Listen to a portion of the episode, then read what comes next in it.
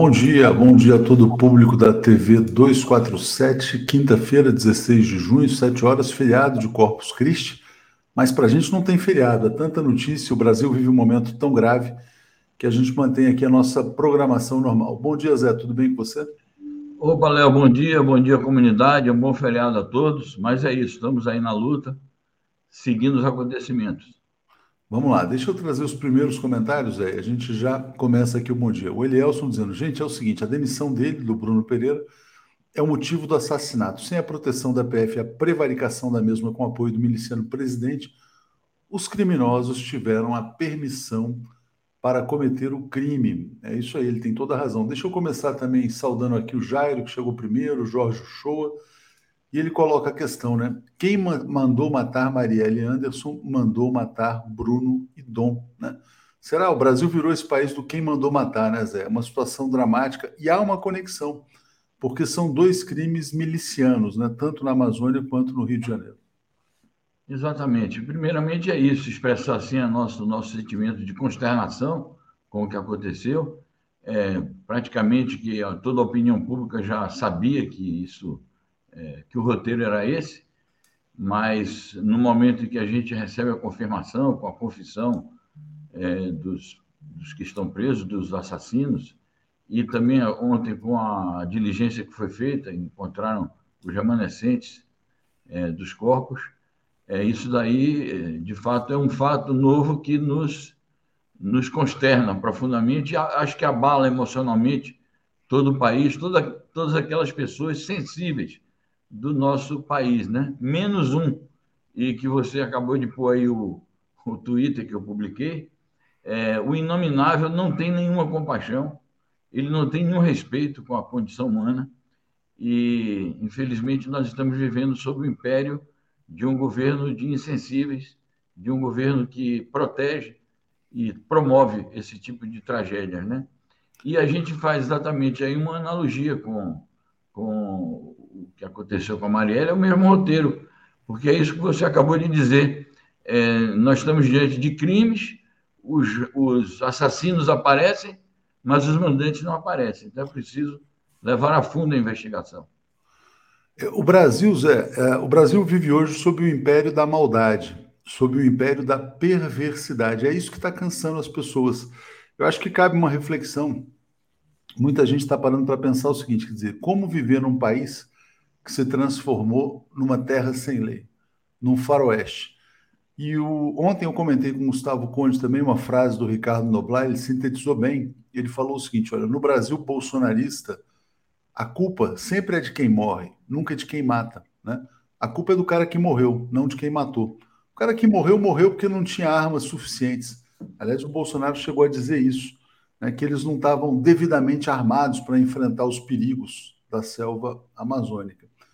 É, e isso está deixando muita gente angustiada, né? Quer dizer, como viver num país comandado pela perversidade, né? Essa é a questão. Até o Maguelpa está nos dizendo assim: ó, faltam 199 dias para a vitória. Bom dia a todos. E antes da gente passar para as notícias internacionais, eu vou botar só uma nota, é, uma nota aqui local. É tanta perversidade, né? Que o Bolsonaro recebeu uma crítica do jogador Casagrande, comentarista, e ele fez um ataque perverso ao Casagrande. Né? O que, que ele colocou no Twitter? Né? Casagrande, aliás, o Casagrande, é, ele, o Bolsonaro comentou a partir de uma matéria do Brasil 247, em que dizia assim: Casagrande detona Bolsonaro na Globo, covarde, perverso e cruel. E ele vai, depende, se Casagrande se refere ao cidadão de que segue as leis, a informação não pode ser mentira. Bolsonaro ele está acompliciado com a bandidagem, né? Mas contra o crime organizado nós temos sido cruéis. Mentira, só olhar a posição dele na Amazônia. E aí fala que causou um prejuízo ao narcotráfico, fazendo uma insinuação né, em relação ao passado assumido pelo Casagrande de dependente químico. É, então passo para vocês, é falar um pouco sobre o país em que o mal governa, né? O que, que isso significa para o cidadão brasileiro? Primeiramente, a gente pensa na juventude, né? É, a juventude, é, diante de um poder político que se orienta por valores completamente é, anticivilizacionais, anti-humanos, a juventude acaba ficando exposta a uma pedagogia do mal. É, a juventude se deseduca, a juventude passa a não ter contato com os valores humanistas que são próprios da civilização brasileira no grau é, de evolução a que ela chegou. Então, a primeira questão é essa: deseduca a juventude brasileira. Em relação ao povo, de uma maneira geral, desprotege o povo, porque a maneira de o povo se defender não é essa que ele prega, não é o povo se transformar em os cidadãos comuns, os cidadãos do bem, se transformarem em pessoas semelhantes aos, aos bandidos. Então, é, não podem, é, para se defender, recorrer a, a, meios próprios, até porque nem tem meios próprios de se defender com a metodologia que o Bolsonaro é, propõe. O povo brasileiro precisa de uma segurança garantida pelo Estado, uma segurança bem aparelhada, bem equipada, bem orientada, é, que se oriente por valores que promovam a segurança e a justiça ao mesmo tempo e defenda os direitos. Enfim, eu acho que a sensação que passa é essa, que nós estamos num país sem governo que deseduca a juventude e desprotege a população. Você colocou muito bem, Zé, e é interessante essa questão da pedagogia do mal, né? O que o Bolsonaro está dizendo para os jovens brasileiros, para os brasileiros de uma maneira geral, é o seguinte: olha, seja um miliciano. Se você não for um miliciano, você pode ser assassinado e a culpa vai ser sua. Né? É isso que ele está dizendo aos brasileiros. E, inclusive, ele chega a distorcer o próprio cristianismo. Né? Ontem ele chegou a dizer que Jesus Cristo não comprou uma pistola porque não tinha na época em que ele viveu. E ainda tem cristão bolsonarista. Ainda tem pastor que se diz cristão que defende essa figura tão abjeta, né, tão representante do pior que a humanidade já produziu. Né? Não há ser humano que tenha pisado nesse planeta tão perverso, tão covarde quanto esse cafajeste que governa o Brasil. Né? É, o lema desse do cafajeste, diz Daniel de Andrade, é quem pode mais chora menos. É exatamente isso. Ou você se torna um miliciano e se soma aos assassinos, ou você que se cuide, né? Mais ou menos isso que ele está transmitindo.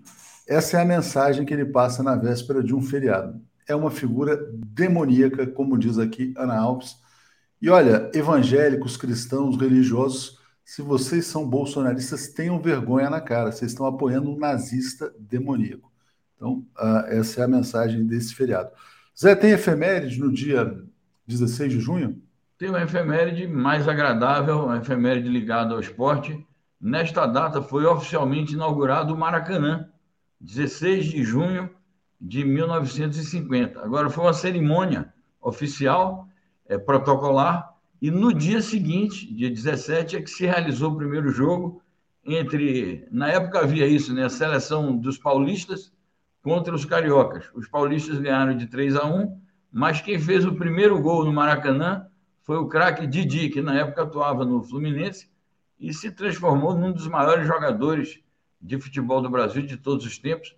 Brilhou na Copa de 58 e em outros momentos assim de glória do futebol brasileiro e mundial. O Maracanã, que é um templo do futebol, claro que depois da, da reforma que fizeram, ele perdeu um pouco aquela mística, aquele charme que tinha inclusive aquela história dos Geraldinos, né? o pessoal que ficava em pé ali embaixo na geral, que proporcionava cenas belíssimas de, de alegria contagiante é, do povo que acompanhava o futebol, que tossia.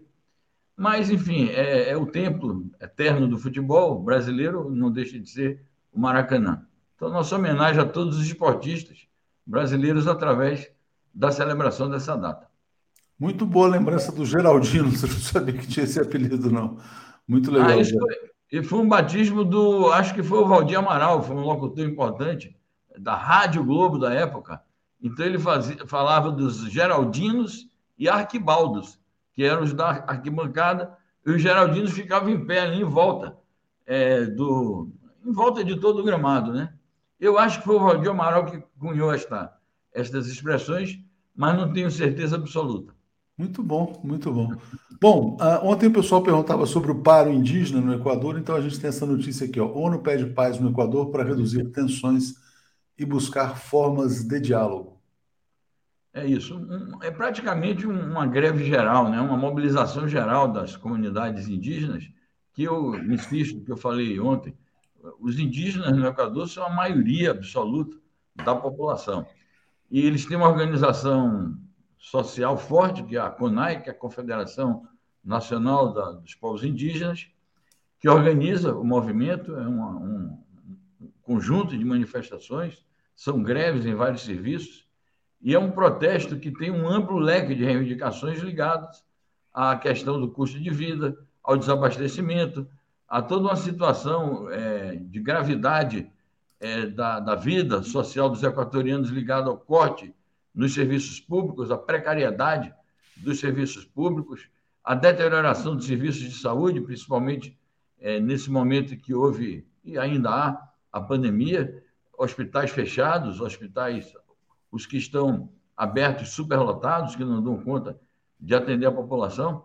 Então, a greve, em um movimento de protesto muito variado, que foi duramente perseguido pelo governo de direita do Guilherme Lasso, e a notícia que a gente publica hoje é na sequência desses atos repressivos, em que o escritório da ONU no Equador protesta é, contra a repressão e adverte o governo de que é preciso parar com a repressão.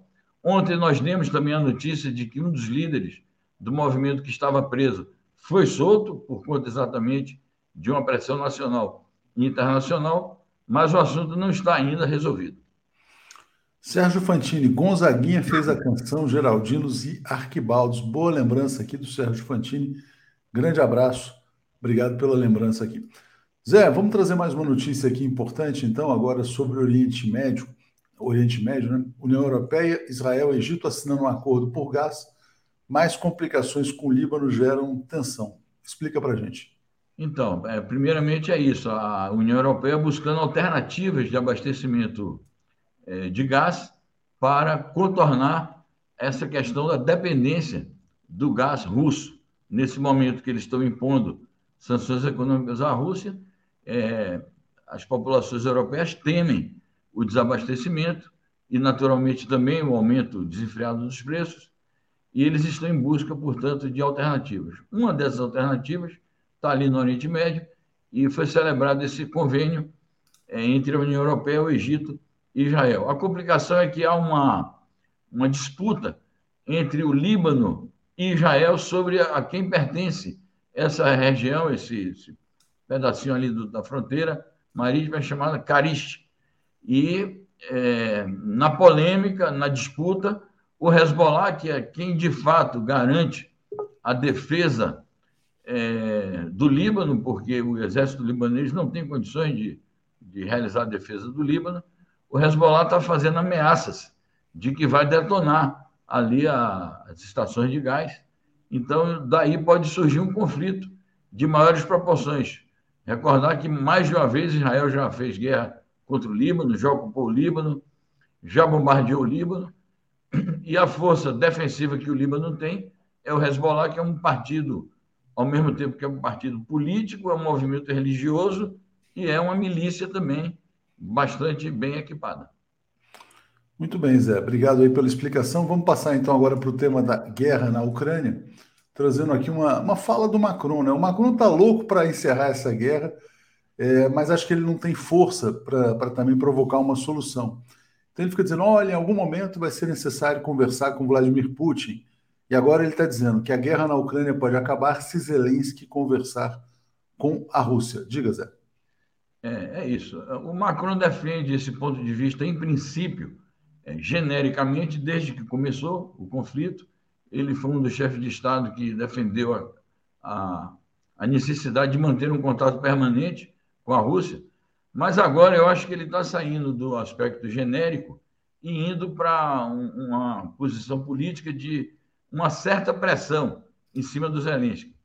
E isso vai se, se refletir não só nessa declaração de ontem, como vai se refletir durante a visita que ele, ao lado do Olaf Scholz, chanceler da Alemanha, e o Mário Draghi, é, primeiro-ministro da Itália, farão hoje em Kiev. Eles vão visitar a Ucrânia, vão conversar com o presidente ucraniano e acho é, como o Olavo Scholz também defende a mesma posição do Macron, eles vão fazer uma pressão direta sobre o Zelensky para adiantar é, o, as negociações com a Rússia. Por isso mesmo que a Ucrânia tem feito críticas duras, não só ao Olaf Scholz, como ao é, Macron, dizendo que eles estão jogando dos dois lados.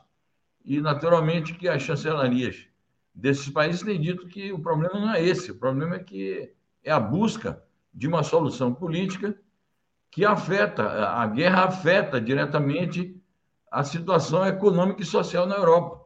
Só os belicistas mais empedernidos é que não veem que a, continuidade desse, desse problema vai acarretar é, gravíssimos prejuízos para as populações. E esses governos têm preocupação com a sua sobrevivência política também. Então. É, o ponto muito claro né, que essas sanções, na verdade, atingiram os europeus que estão tendo inflação mais alta e não atingiram propriamente a Rússia. Obrigado a Cris Vale, está dizendo: precisamos mudar urgentemente o desgoverno miliciano Lula no primeiro turno. Mais uma notícia internacional importante aqui, continuando na guerra, né? Então, a Ucrânia ignorando o ultimato por rendição em Severodonetsk, continuam as batalhas ali. Caso essa cidade caia, vai ser formado o corredor russo ali no leste da Ucrânia. Diga, Zé.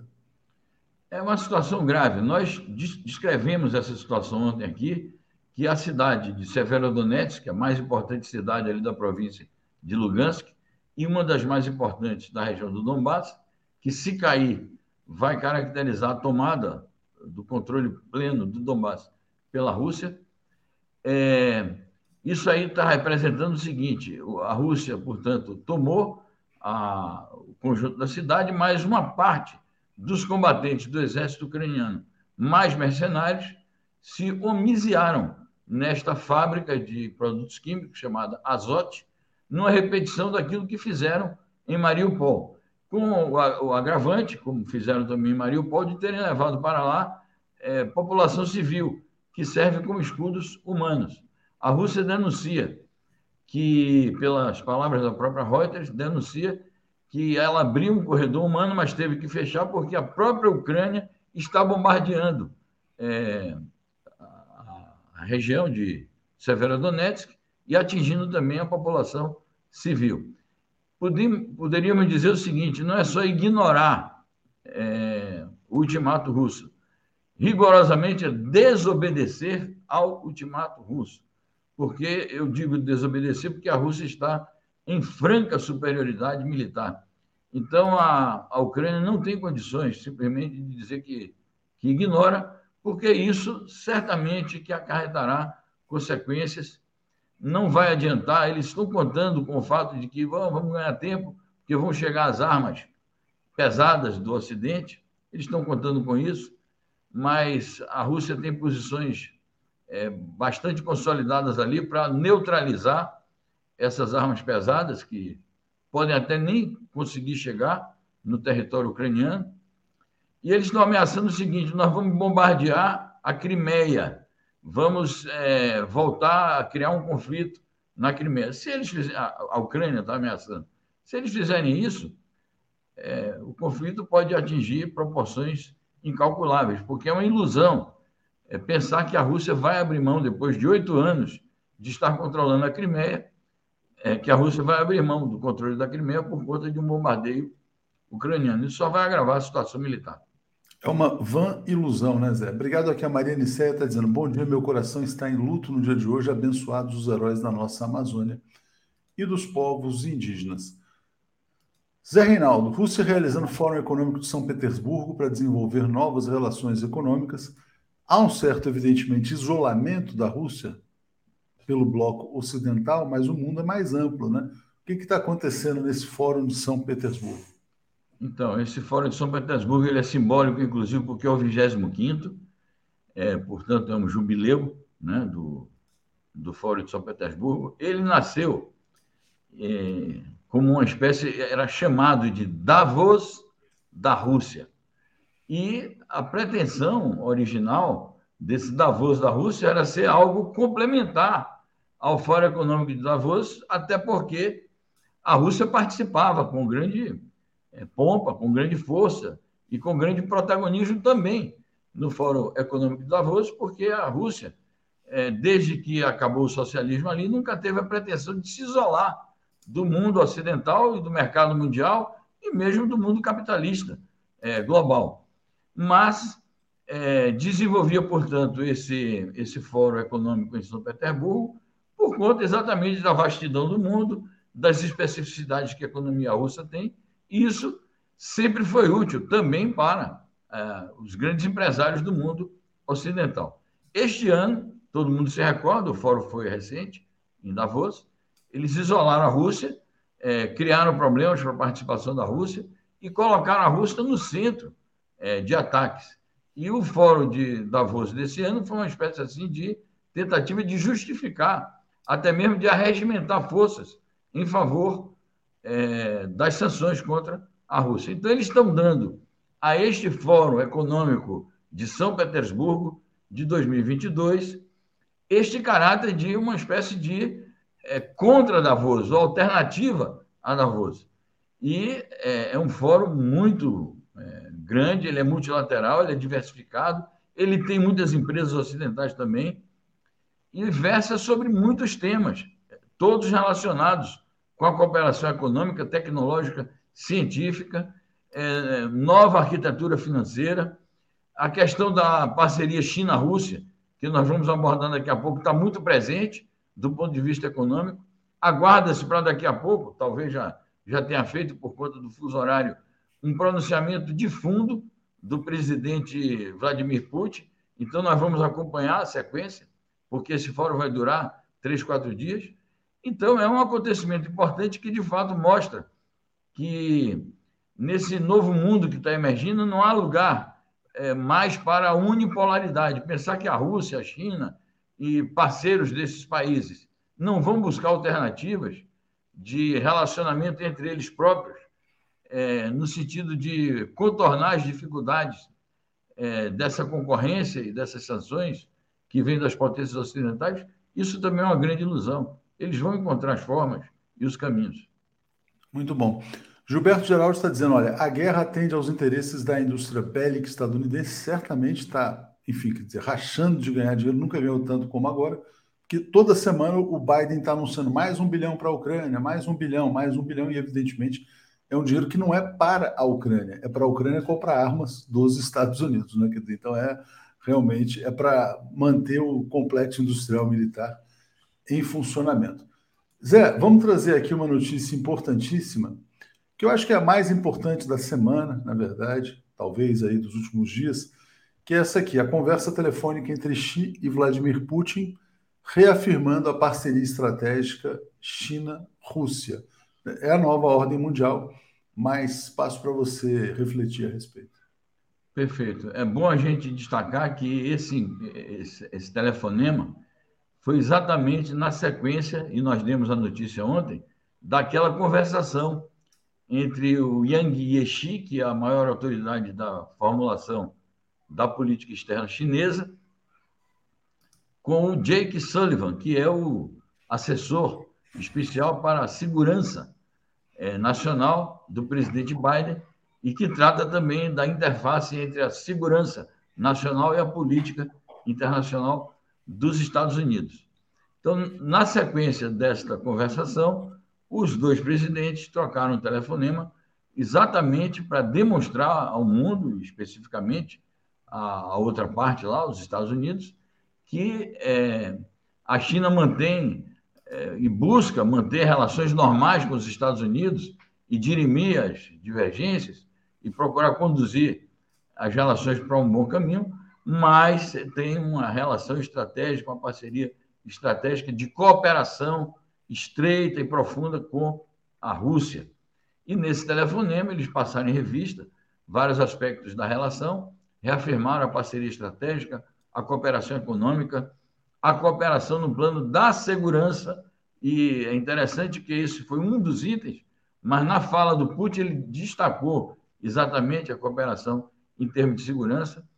Conversaram sobre a atuação conjunta dos dois é, nos fóruns internacionais, mostrando que essa é uma parceria que também é para promover um novo tipo de relações internacionais e aí a gente tem em mente a própria ONU, nós temos em mente Organização para a Cooperação de Xangai, nós temos em mente o BRICS, nós temos em mente é, uma série de outros blocos econômicos em que a China atua, como, por exemplo, a ASEAN, que é a Associação dos Países do Sudeste Asiático. Então, é, é uma parceria não para ficarem no campo apenas estreito das relações bilaterais, que já seria muito, mas é para uma atuação mais ampla é, na economia global e nas relações internacionais globais. De fato, é uma sequência daquele protocolo que foi assinado no dia 4 de fevereiro deste ano, que anunciou a renovação dessa parceria estratégica, e isso mostra que, de fato, o mundo já não é mais o mesmo. E, para finalizar essa parte, é destacar que ambos discutiram também sobre a guerra na Ucrânia. E a China, desculpa, a China se disponibilizou a fazer o que ela possa para ajudar a se chegar a um acordo de cessar-fogo ou mesmo a um acordo de paz. Não foi específica sobre a forma como vai fazê-lo, mas se disponibilizou a ajudar naquilo que estiver ao alcance das suas possibilidades. Vou ler o comentário do Rui interessante, Zé. Ele está dizendo assim: o Kremlin não teria iniciado a incursão na Ucrânia sem ter um circuito econômico alternativo ao do Ocidente. A Rússia já vinha sendo submetida a sanções há muito tempo né? E, evidentemente, se preparou, sabia que haveria uma escalada das sanções também. Bom, finalizando aqui o noticiário internacional, essa notícia de que os Estados Unidos dizendo que o apoio da China à Rússia a coloca do lado errado da história, né? Bom, a história é muito longa, né? Quem vai dizer qual é o lado certo e o lado errado, né?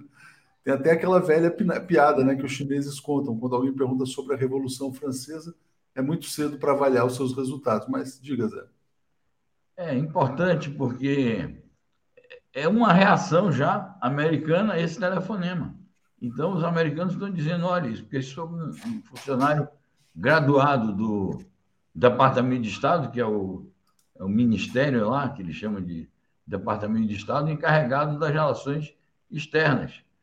E ele disse isso, é, mas é, essa parceria estratégica e esse lado que a China está tomando é, de aliança com a Rússia, na questão específica, inclusive da guerra da Ucrânia, é o lado errado da história. Mostra como os Estados Unidos, inversamente ao que eles dizem que a, a Rússia está isolada, na prática, este tipo de reação que esse alto funcionário do Departamento de Estado está tendo, mostra que eles sim estão sentindo é, que podem ir para o isolamento. Porque veja que os aliados deles da OTAN, dois aliados principais, que são a Alemanha e a França, que são os dois países mais poderosos da União Europeia, já estão é, dizendo que não querem mais a continuidade da guerra. Tá bom, vamos ajudar a Ucrânia e tal, mas querem que a Ucrânia se apresse. Então, os Estados Unidos estão vendo que com a aliança da China com a Rússia e com as defecções na União Europeia, que são dois membros importantes também da OTAN, quem está se isolando talvez seja essa política bélica dos Estados Unidos e essa tentativa desesperada de manter a todo custo a sua hegemonia no mundo, que eles chamam a nossa liderança americana no mundo. Então, eles é que estão perdendo terreno, na verdade. É uma reação a isto. É, é o fim do mundo do ultraimperialismo, né? A gente está vivendo uma nova ordem internacional. E Zé, fazendo uma propaganda aqui, hoje tem um programa às três horas, ao vivo, vou entrevistar o Lejane Miran sobre a atualidade do pensamento de Lenin. Né? O Lejane é um grande especialista e vamos falar sobre o livro Imperialismo, né? Etapa Superior do Capitalismo. Então é bem interessante. Grande tema, grande tema e um convidado de peso aí, ele vai realmente descrever de maneira bastante apropriada é, o conteúdo dessa obra imortal do Vladimir Ilyich Lenin. Parabéns. Extremamente atual, fiquei impressionado. Zé, muito obrigado. Vou seguir com o Paulo e com o Alex aqui, então. Tá bom, bom feriado a todos. Um abraço. Bom programa obrigado. também. Tchau, tchau. Alex Sonic e Paulo Moreira Leite. Bom dia, Paulo. Bom dia, Alex. Tudo bem, Paulo? Tudo bem, bom dia. Tudo bem, Alex? Bom dia, Alex. Bom dia, bom dia, Paulo. Bom dia. Tudo bem, bom dia, Léo.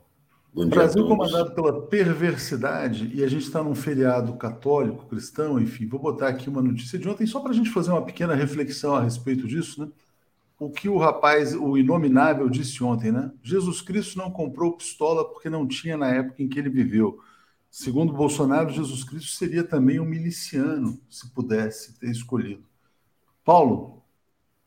Olha, eu não sou nenhum, eu não sou especialista no, na cultura católica, no pensamento de Cristo, mas eu lembro que o pensamento de Cristo não era a falta de pistola, né? nem a falta de um punhal. Cristo ele pregava a compaixão, ele tinha um, um, uma postura pacífica. Ele até dizia que uh, se você for atingido numa face, ofereça outra. Ou seja, não que ele fosse passivo, mas ele tinha um pensamento pacífico, de procurar a solução pacífica das diferenças humanas. Essa é uma grande lição que ele deixou, e ao contrário, o que o Bolsonaro está fazendo é aquilo que ele sempre faz, é falsificar a história. No caso, ele bateu um recorde, né?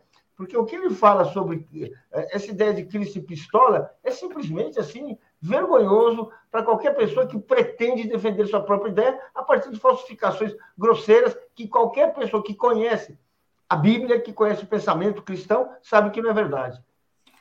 Alex, qual o significado dessa ideia de Jesus Cristo como pistoleiro? É, eu acho que definitivamente ele quer perder a eleição, né? Porque os cristãos, quer dizer, em pleno dia de Corpus Christi, os cristãos verem essa declaração, como disse o Paulo, quando Paulo falava, eu escrevi a mesma coisa aqui. Jesus Cristo foi justamente o contrário, né? Jesus Cristo foi contra a, aquela consigna judaica do olho por olho, dente por dente. Ele disse: não, tem que oferecer outra face é justamente o contrário do que disse Bolsonaro. Ele jamais andaria armado, jamais, jamais usaria pistola. Então, é, é ele deturpa até a Bíblia, deturpa a história cristã, mas isso atinge é, os cristãos. Eu imagino, imagino os cristãos abrem um jornal hoje, olha, Jesus não usou pistola porque não, não havia pistola. Isso é uma ofensa. Isso é uma grave ofensa, ofensa à história, ofensa aos cristãos. E é, é não sei, para mim é mais motivo para perder voto. Eu não sei como é que você vai ganhar voto deturpando a Bíblia. Exatamente, não. Você tem toda, toda a razão. Vou botar aqui a, a resposta que o ex-presidente Lula ofereceu a essa fala absurda, né, dessa figura é, que desgoverna o Brasil, o Lula disse assim: ó, li que Bolsonaro teria dito numa entrevista que se existisse pistola no tempo de Jesus Cristo, ele teria comprado uma. Não é possível que quem fala uma cretinice de, dessas diga que crê em Deus. O Deus dessa pessoa não é o meu. Deus significa amor, bondade, carinho e respeito. Né? Então, mais um motivo aí para os cristãos se descolarem dessa figura satânica e diabólica chamada Jair Bolsonaro. Falando isso, Paulo, eu vou botar mais uma coisa que me chamou a atenção, e agora do ministro da Justiça, que eu achei muito estranha aquela fala, e eu acho que o Roberto Moraes aqui sintetizou bem, né? Ele estava na Câmara dos Deputados, falando lá da Polícia Rodoviária Federal, do caso Genivaldo, e aí falou: não, encontramos remanescentes humanos, né? Roberto Moraes fala assim: ó, remanescente humano é descrição nazista. Nunca tinha ouvido tamanha agressão. Tudo, todo, merece, todo ser merece respeito enquanto sujeito ainda mais e muito mais o Bruno e o Dom, que lutaram até a morte, tempos difíceis. Você não achou estranho aquele negócio de remanescentes humanos? Como é que foi isso? Encontraram Olha, um pé, uma orelha? A primeira, minha primeira leitura, eu não sabia a que eles estavam se referindo. Sabe, eu, assim, encontramos remanescentes humanos, até que, de repente, você vê que estão falando de pessoas que foram escortejadas vítimas de uma brutalidade que uh, é quase norma nesses tempos em que nós vivemos e que são promovidas, nós estamos vendo, né, por pessoas assim que têm ligações ideológicas, políticas e às vezes até muito mais com o bolsonarismo. Vou dizer assim, toda essa, essa ofensiva que nós tivemos ontem e que tivemos esses dias contra redundaram nesse assassinato brutal do Bruno, no assassinato brutal do Dom Phillips, o que, que foi? Foram, foi um comportamento de milícias, né? de aliados do bolsonarismo, que estão assim cumprindo missão de executar e eliminar dissidentes, adversários, que, na verdade, são aquelas pessoas que se dedicam a defender os interesses do povo, que vão corajosamente para os pontos extremos e desprotegidos do país para defender os fracos e os oprimidos, que é a sua, é, que é a sua obrigação. É isso que, que nós vimos. E, no entanto, a gente são tratados dessa forma, com esse descaso, com esse desprezo, né, com deboche, que foi, assim, foi dessa forma que o Bolsonaro se referiu ao, ao Dom Phillips, falando, é, já foi, ele foi descuidado, está se comportando, não está se comportando bem. Ou seja, é o deboche que, na verdade, estimula, acoberta e, na verdade, dá uma piscadinha de olho para brutalidades selvagens e inaceitáveis como essa que ocorre, acaba de ocorrer na Amazônia. Ele valida né, qualquer tipo de violência de assassinato. É, vou botar aqui, Alex, uma, um comentário também do Michel Guerma, especialista em estudos judaicos.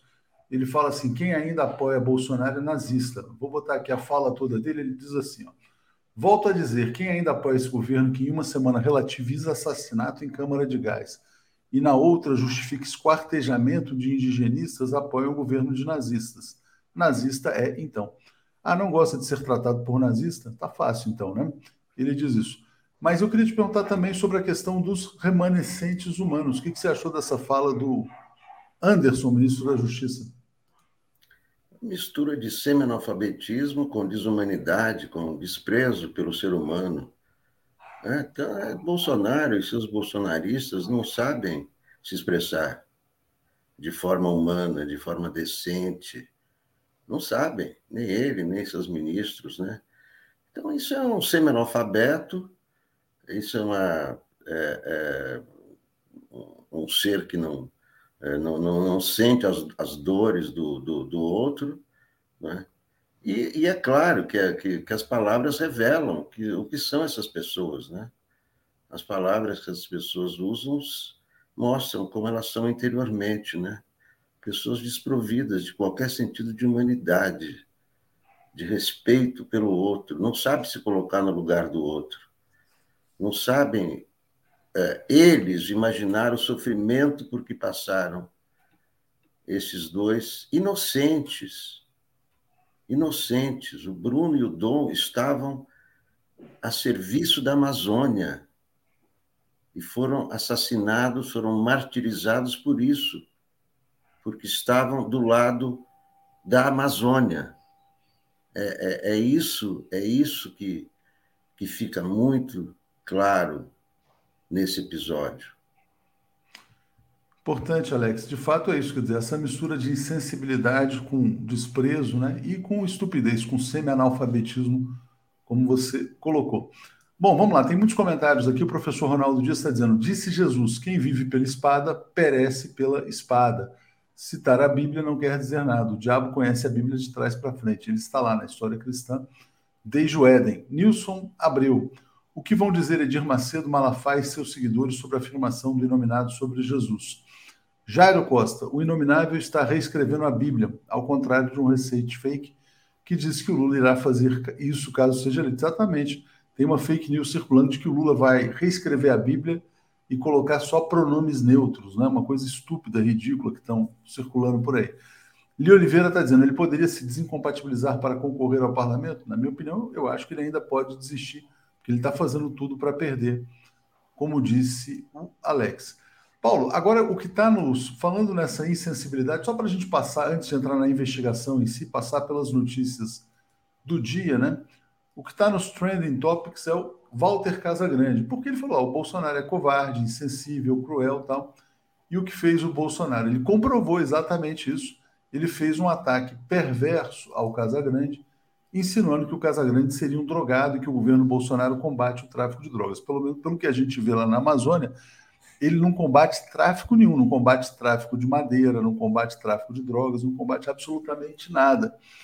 É, mas no momento em que os corpos estavam sendo anunciados, ele estava brincando no Twitter de atacar o Casagrande. Não só ele, como toda a sua família. E os bolsonaristas hoje estão caindo em cima do Walter Casagrande. Diga, Paulo. Bem, eu acho o Casagrande um, uma, um personagem corajoso, exemplar. Não, evidentemente, porque ele tenha uh, se tornado um dependente químico uh, ao longo de sua vida. Isso é um episódio triste, uh, que nós temos que compreender e temos que assumir e temos que lembrar. Ele é o primeiro a reconhecer e assumir isso. E aí é que está. Ele tem a coragem daqueles que sabem olhar para os seus problemas, que, que não tem medo de encarar as suas dificuldades. Para mim, toda vez que, toda vez que eu vejo o Casagrande falando, falando do seu drama, falando do seu drama com a cocaína, eu tenho certeza, eu tenho uma sensação muito boa de que o ser humano é recuperável, de que as piores tragédias que ele vive, ele é capaz de superar quando tem pessoas com consciência e disposição de encarar, de encarar o que fizeram e por que é preciso mudar. Eu, eu, eu acho o Casagrande um exemplo para a juventude brasileira, por seu empenho, por sua disposição de olhar para assim uma tragédia da qual ele foi vítima, uma tragédia que o vitimou. E eu acho muito importante isso. E claro, quando a gente vê alguém tentando debochar do Casagrande, a gente só pode ter assim uma mistura de desprezo, de nojo, porque são pessoas que foram destituídas de qualquer humanidade e hoje tentam rir de pessoas que expõem sua dificuldade e que procuram enfrentá-las. Ou seja, são pessoas covardes que se divertem com a dor alheia. Não merecem nada mais do que o nosso desprezo. É isso aí.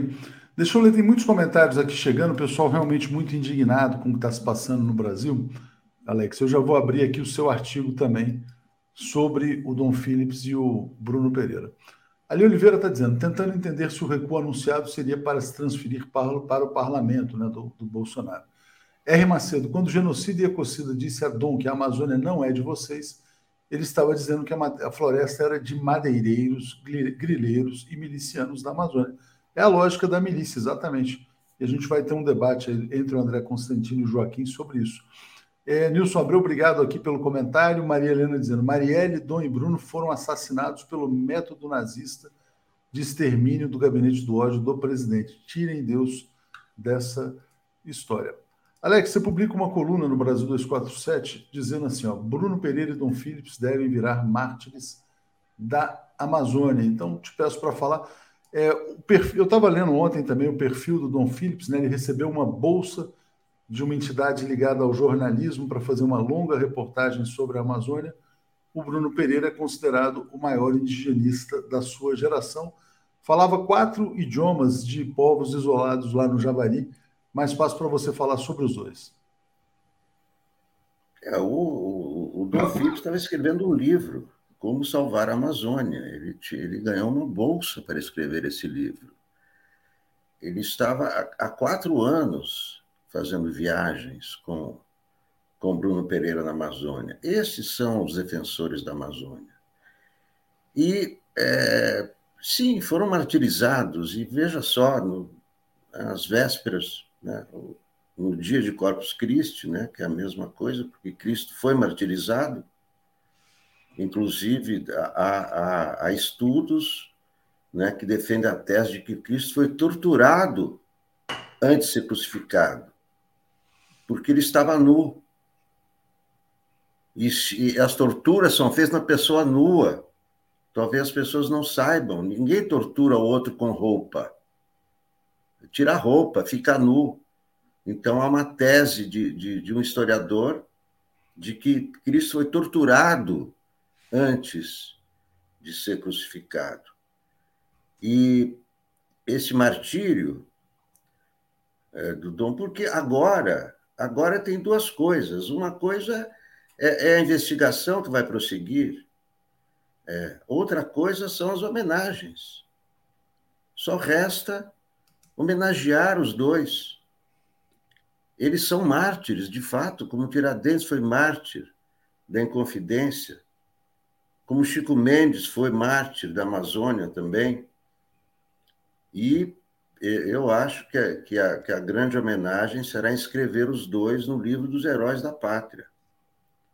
Porque esse é o conceito de herói. Herói não é só ganhar a guerra, herói não é só aquele que ganhou a guerra. Basta ver a, a definição de herói. Não, são, são pessoas é, que fizeram coisas diferentes. E, e, além disso, tem, tem ousadia, porque o, o, Bruno Pereira foi ali ao Vale do Javari sob ameaça de morte, cinco dias antes. Ele tinha denunciado, e mesmo assim ele foi lá, em defesa da Amazônia. Então, são pessoas extraordinárias. Dom Phillips e Bruno são pessoas extraordinárias porque eu, eu, eu conheço o local, é, é, é, extremamente difícil sobreviver na Amazônia. É mosquito, é cobra, é, é calor, é uma coisa horrorosa para as pessoas comuns como eu. Eu passei um mês na Amazônia, eu, eu, eu sentia que. E, eles estavam há quatro anos na Amazônia porque tinham um compromisso, é uma, é uma coisa assim. De, só, só pessoas extraordinárias conseguem esse, esses feitos. É, é, é, Dom Phillips era jornalista, sim, mas não apenas jornalista. O, o, o Bruno não era só era, era, era indigenista, mas são dois são, são, são duas pessoas extraordinárias. Então, acho que é um momento de é, homenagens né, aos dois, porque só assim eles vão se tornar imortais. Com certeza. Alex, eh, deixa eu passar para o Paulo agora trazendo uma outra vertente. É o seguinte: é, esse encerramento do caso pela Polícia Federal, lá, os pescadores, etc., encerra o caso ou não, Paulo? A gente está muito longe disso. Olha, é, essa é uma, é uma uh, questão muito clara, porque é evidente que foi, é muito importante a descoberta do que aconteceu com o Bruno e o Dom. É terrível, é chocante, machucou todos nós. É, é, há momentos em que é difícil imaginar como foi o sofrimento deles e como foi a, brutalidade, como foi assim a monstruosidade de uh, pessoas que esquartejam corpos humanos depois de matá-los. Isso assim é, uma, é, é, é barbárie naquele sentido uh, que a gente tem dificuldade de, de, de aceitar que isso uh, seja produto de uma mente humana, mas foi.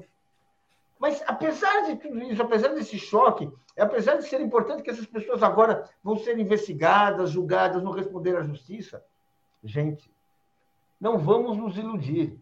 Estamos falando dos magrinhos, estamos falando daqueles instrumentos que o poder que hoje comanda o Estado brasileiro, aquele poder que ah, tem nas suas mãos as grandes amarras do, do Estado, os botões que tomam decisões, as, os aparelhos, as armas e o, as vozes de comando, não foi atingido. E dificilmente será. Porque nós estamos falando de um poder que ele se apoia, sim, naquilo que uh, uh, é conhecido como o partido militar aquela hierarquia que domina o Estado brasileiro desde a ditadura, uma hierarquia que cometeu vários crimes, jamais respondeu sobre, sobre, eles, jamais prestou contas e que continua.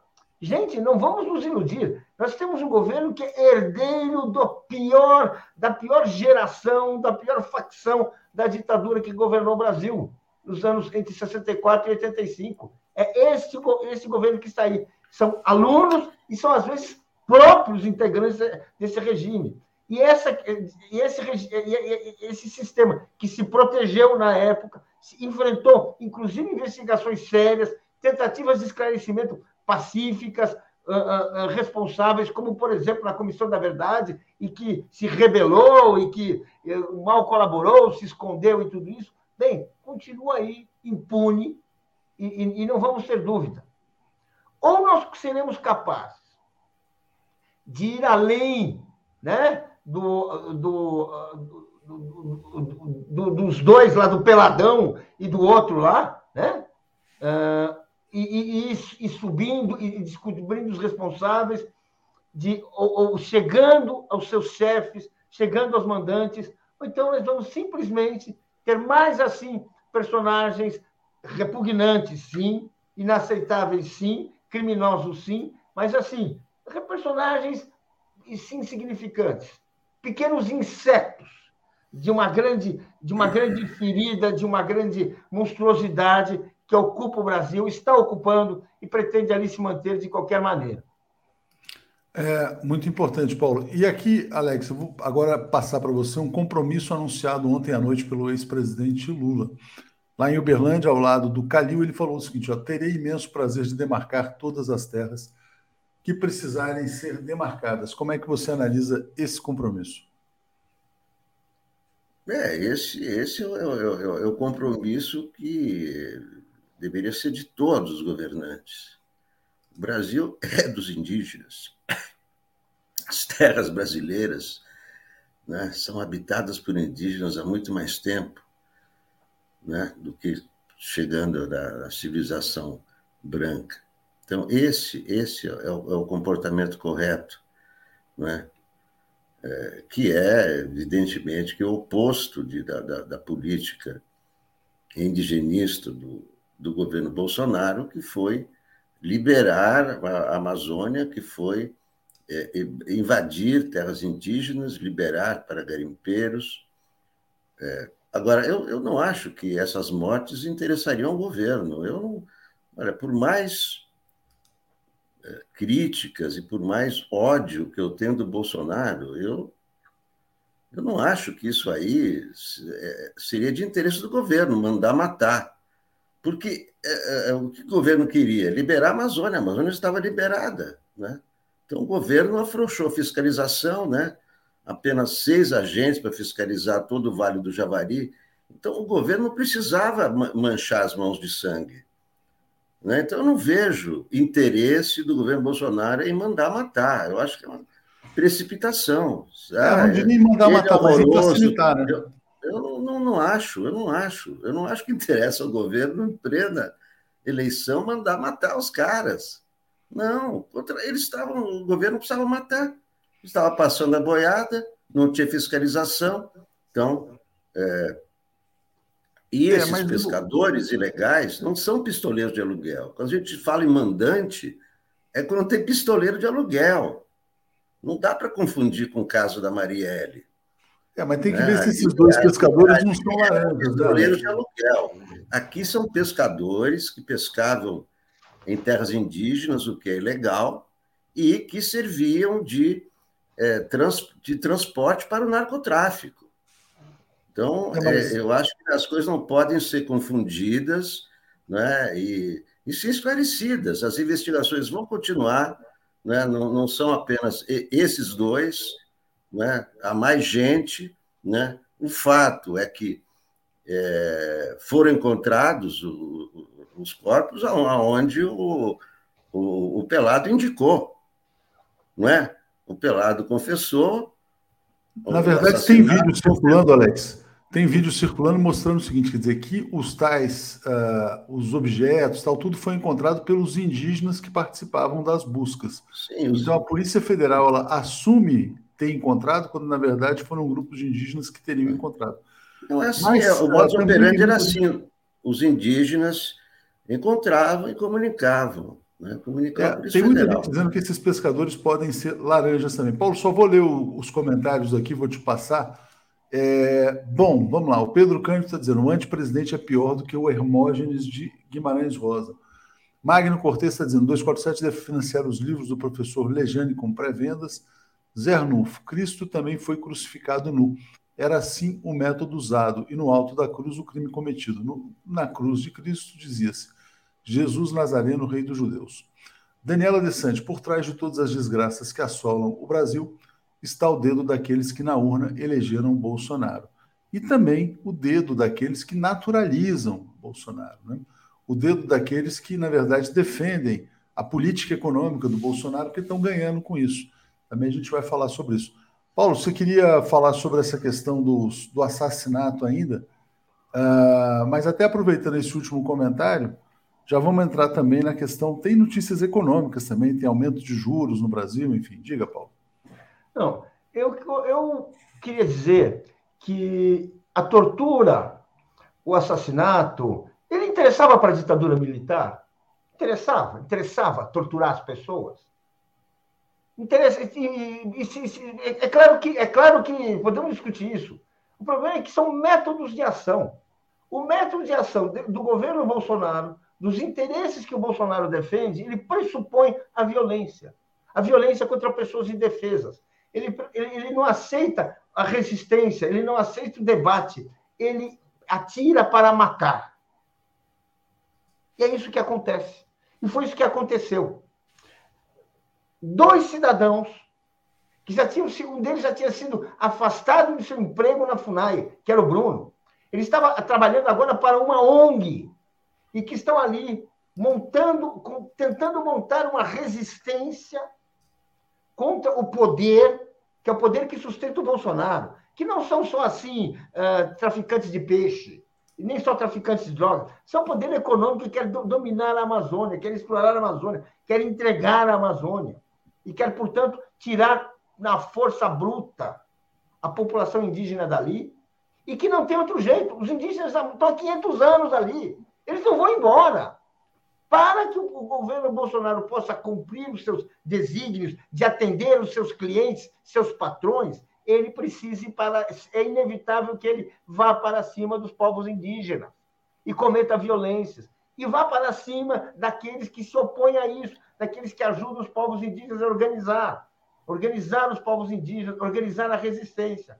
Até porque é através deles que é possível ter um modo alternativo, economicamente viável, socialmente aceitável de exploração da Amazônia, em que os povos indígenas podem, podem crescer, assim como os lavradores que ali estão também. Essa, é, é, deixa... é isso que o Bruno representa. É deixa eu ler um comentário aqui, Paulo, que eu acho que ele dialoga com isso aí que você está falando rapidamente aqui. Deixa eu pegar aqui, ó. O Jair está dizendo: interessa sim, as mortes interessam, servirá como, servirá como exemplo para não interfiram nos crimes com a Amazônia acobertados pelo governo miliciano. É a mesma coisa, quer dizer, interessava assassinar a Marielle Franco antes das eleições? Talvez fosse uma mensagem dizendo: não mexam com a milícia, a milícia vai governar o Brasil.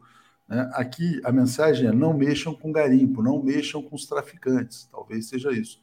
João Saboia está dizendo: Alex está correto na análise, mas não houve interesse do governo em elucidar rapidamente o desaparecimento. A Amazônia está liberada para passar a boiada. Narco, pesca, caça, mineração. Né? Exatamente, é liberar para passar a boiada. Nilza, Alex, o Bruno havia sido ameaçado pouco tempo antes. Deve ter gente por trás, né? E esse comentário aqui da Marília Grock é muito interessante. Está dizendo: quem usurpou o poder com o apoio da elite do atraso foram os porões da ditadura que amam tortura, chacina e corrupção.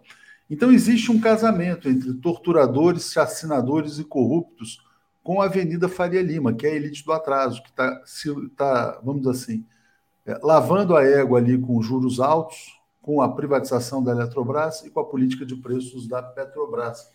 E aí, Paulo, passo para você complementar sobre essa questão da taxa de juros. Né? O Brasil já está aí com uma das, talvez com a maior taxa de juros do mundo já. É, o Brasil está, do ponto de vista do Brasil, é a maior taxa de juros em mais de uma década. Acaba de ser anunciada né, um aumento de meio ponto. E também já está anunciado que para agosto deve ter um novo, para, para os próximos meses, deve ter um novo aumento de meio ponto. Isso, o que, o que é isso? é a consolidação do bolsonarismo cimentando a nossa política econômica aos interesses do mercado financeiro, a dominação imperialista que, que, que produz isso que nós temos, 33 milhões de mortos, de, de famélicos, de pessoas que não têm comida na mesa, de, de desempregados. É isso que é, é, é, é isso o resultado. E a, a, a, postura da equipe econômica impávida é vamos seguindo porque não há outro caminho. Claro que há outro caminho. Claro que há outro caminho. Os anos Lula e Dilma mostraram outro caminho. Mostraram que tem um caminho de juro baixo, estímulo ao consumo, estímulo à produção e, e, e criação de empregos, comida na mesa, programas sociais.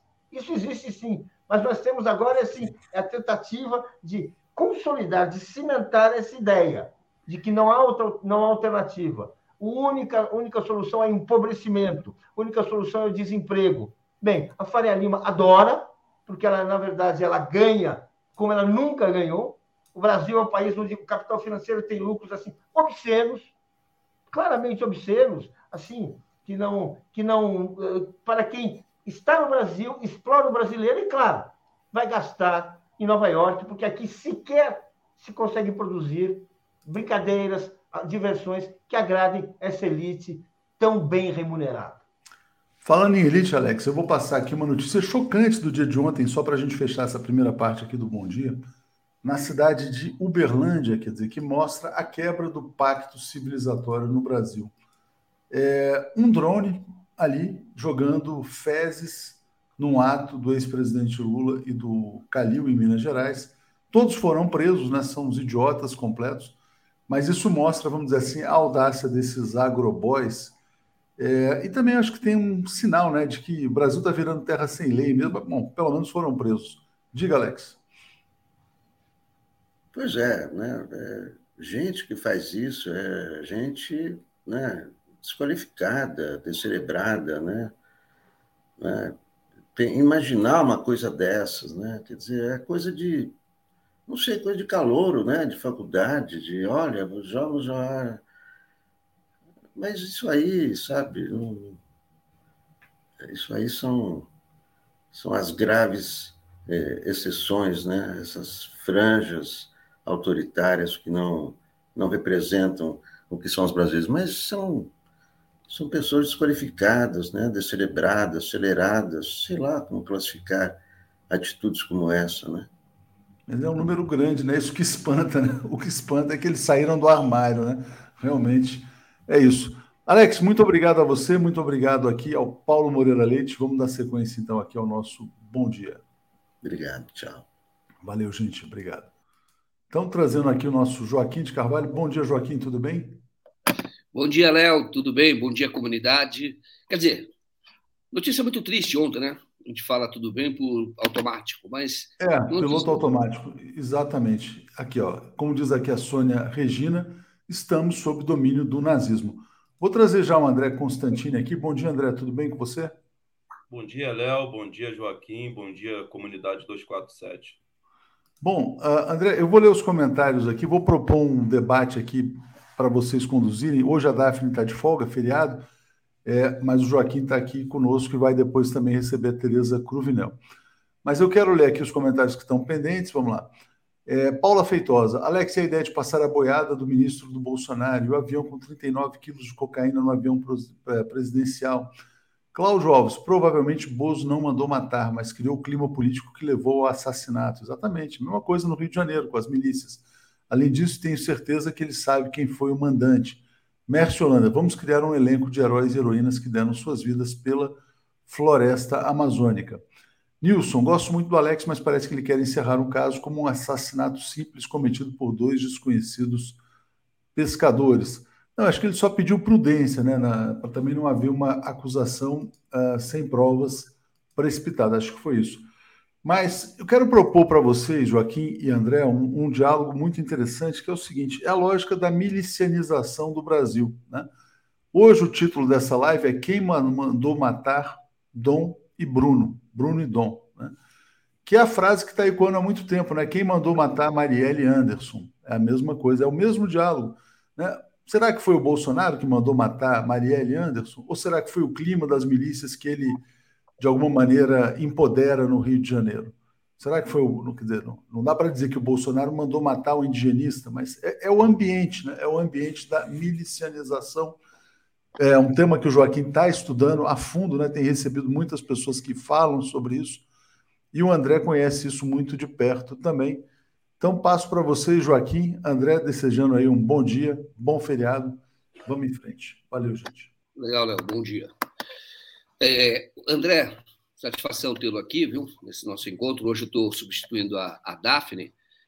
E então eu passo para você a palavra. Quer dizer, se estamos aí na milicianização do Brasil e se é, na verdade, como é que você vê, né, essa, esse crime horroroso que ocorreu e a responsabilidade do Bolsonaro e, e talvez, né, André, quero propor aí um pouco além, não só do, do o, o, Bolsonaro ele é causa e consequência, A Hannah Arendt escreveu lá atrás, na época do nazismo, e ela acompanhou o julgamento de um nazista, e ela fez lá o conceito da banalidade do mal. Isto é, as pessoas já não se importavam. Chefe de família, ele conduzia o, as pessoas para o campo de concentração, a maior parte judeus, mas não só judeus, e era uma banalidade do mal, aquilo entrava, estava na rotina. Então eu faço, passo para você a, a questão colocada pelo Léo, mas acrescento então essa, esse conceito, se na verdade estamos na banalidade do mal, porque, por exemplo, violência policial, tortura já existe há bastante tempo. E simplesmente houve o empoderamento desse povo de um tempo para cá. A palavra é sua, viu, André? Obrigado por estar aqui. Pô, bom dia, Joaquim. Uma honra. Outro dia, quero até aqui fazer uma reparação aqui. Eu confundi você, que é um grande jornalista, com o Joaquim Barbosa. Eu estava fazendo menção ao Mensalão, essa organização criminosa que existiu no Brasil, que foi também financiada pelo imperialismo americano, e foi o Mensalão que iniciou esse processo de judicialização na política, gerando uma instabilidade política jamais vista nesse país é, em relação aos três poderes, e gerando também nos três poderes uma desarmonia jamais vista nesse país. Essa que é a grande realidade. Existe um funk aqui no Rio de Janeiro, Joaquim, que diz o seguinte: cada um no seu quadrado.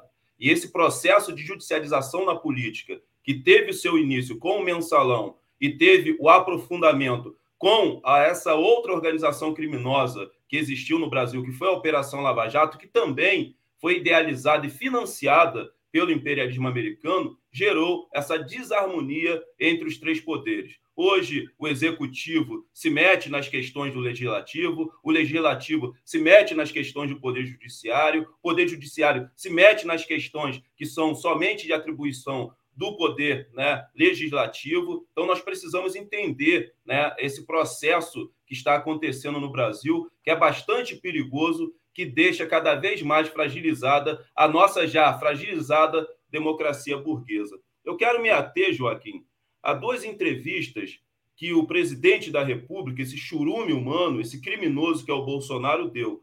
Uma ele deu a um órgão de imprensa e outra ele deu a uma pessoa que eu considero que um dia foi jornalista, hoje não passa de lambibotas né, dos interesses do governo Bolsonaro, que foi a Leda.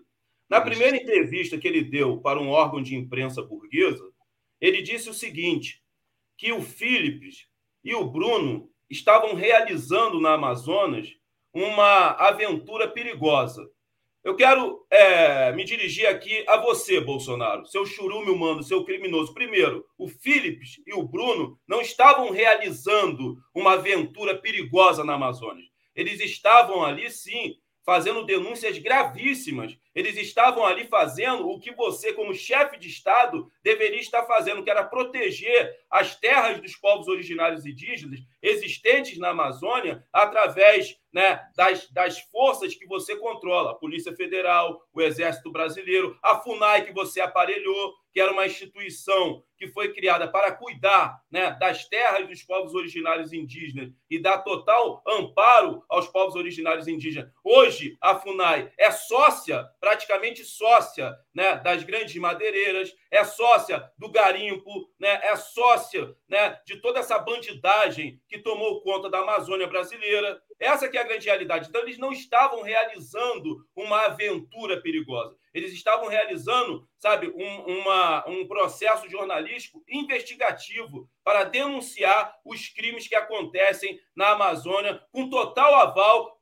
conivência e complacência do seu governo. Porque hoje o governo Bolsonaro tornou-se sócio do garimpo ilegal que avança sobre as terras dos povos originários indígenas, das grandes madeireiras que avançam devastando a Amazônia e outras partes aqui no Brasil. Essa que é a grande realidade e tem que ser feita essa pontuação. A segunda entrevista, Joaquim, ele deu para Leda e ele disse o seguinte, né, que o Philips, né, e principalmente o Philips, né, que era o jornalista, ele estava desagradando a muitas pessoas ele estava incomodando a muitas pessoas com é, as denúncias, né, através do jornalismo investigativo que ele estava fazendo na Amazônia. Eu quero me reportar mais uma vez a você, Bolsonaro, seu criminoso, seu churume humano. Essas pessoas que você faz menção são criminosos.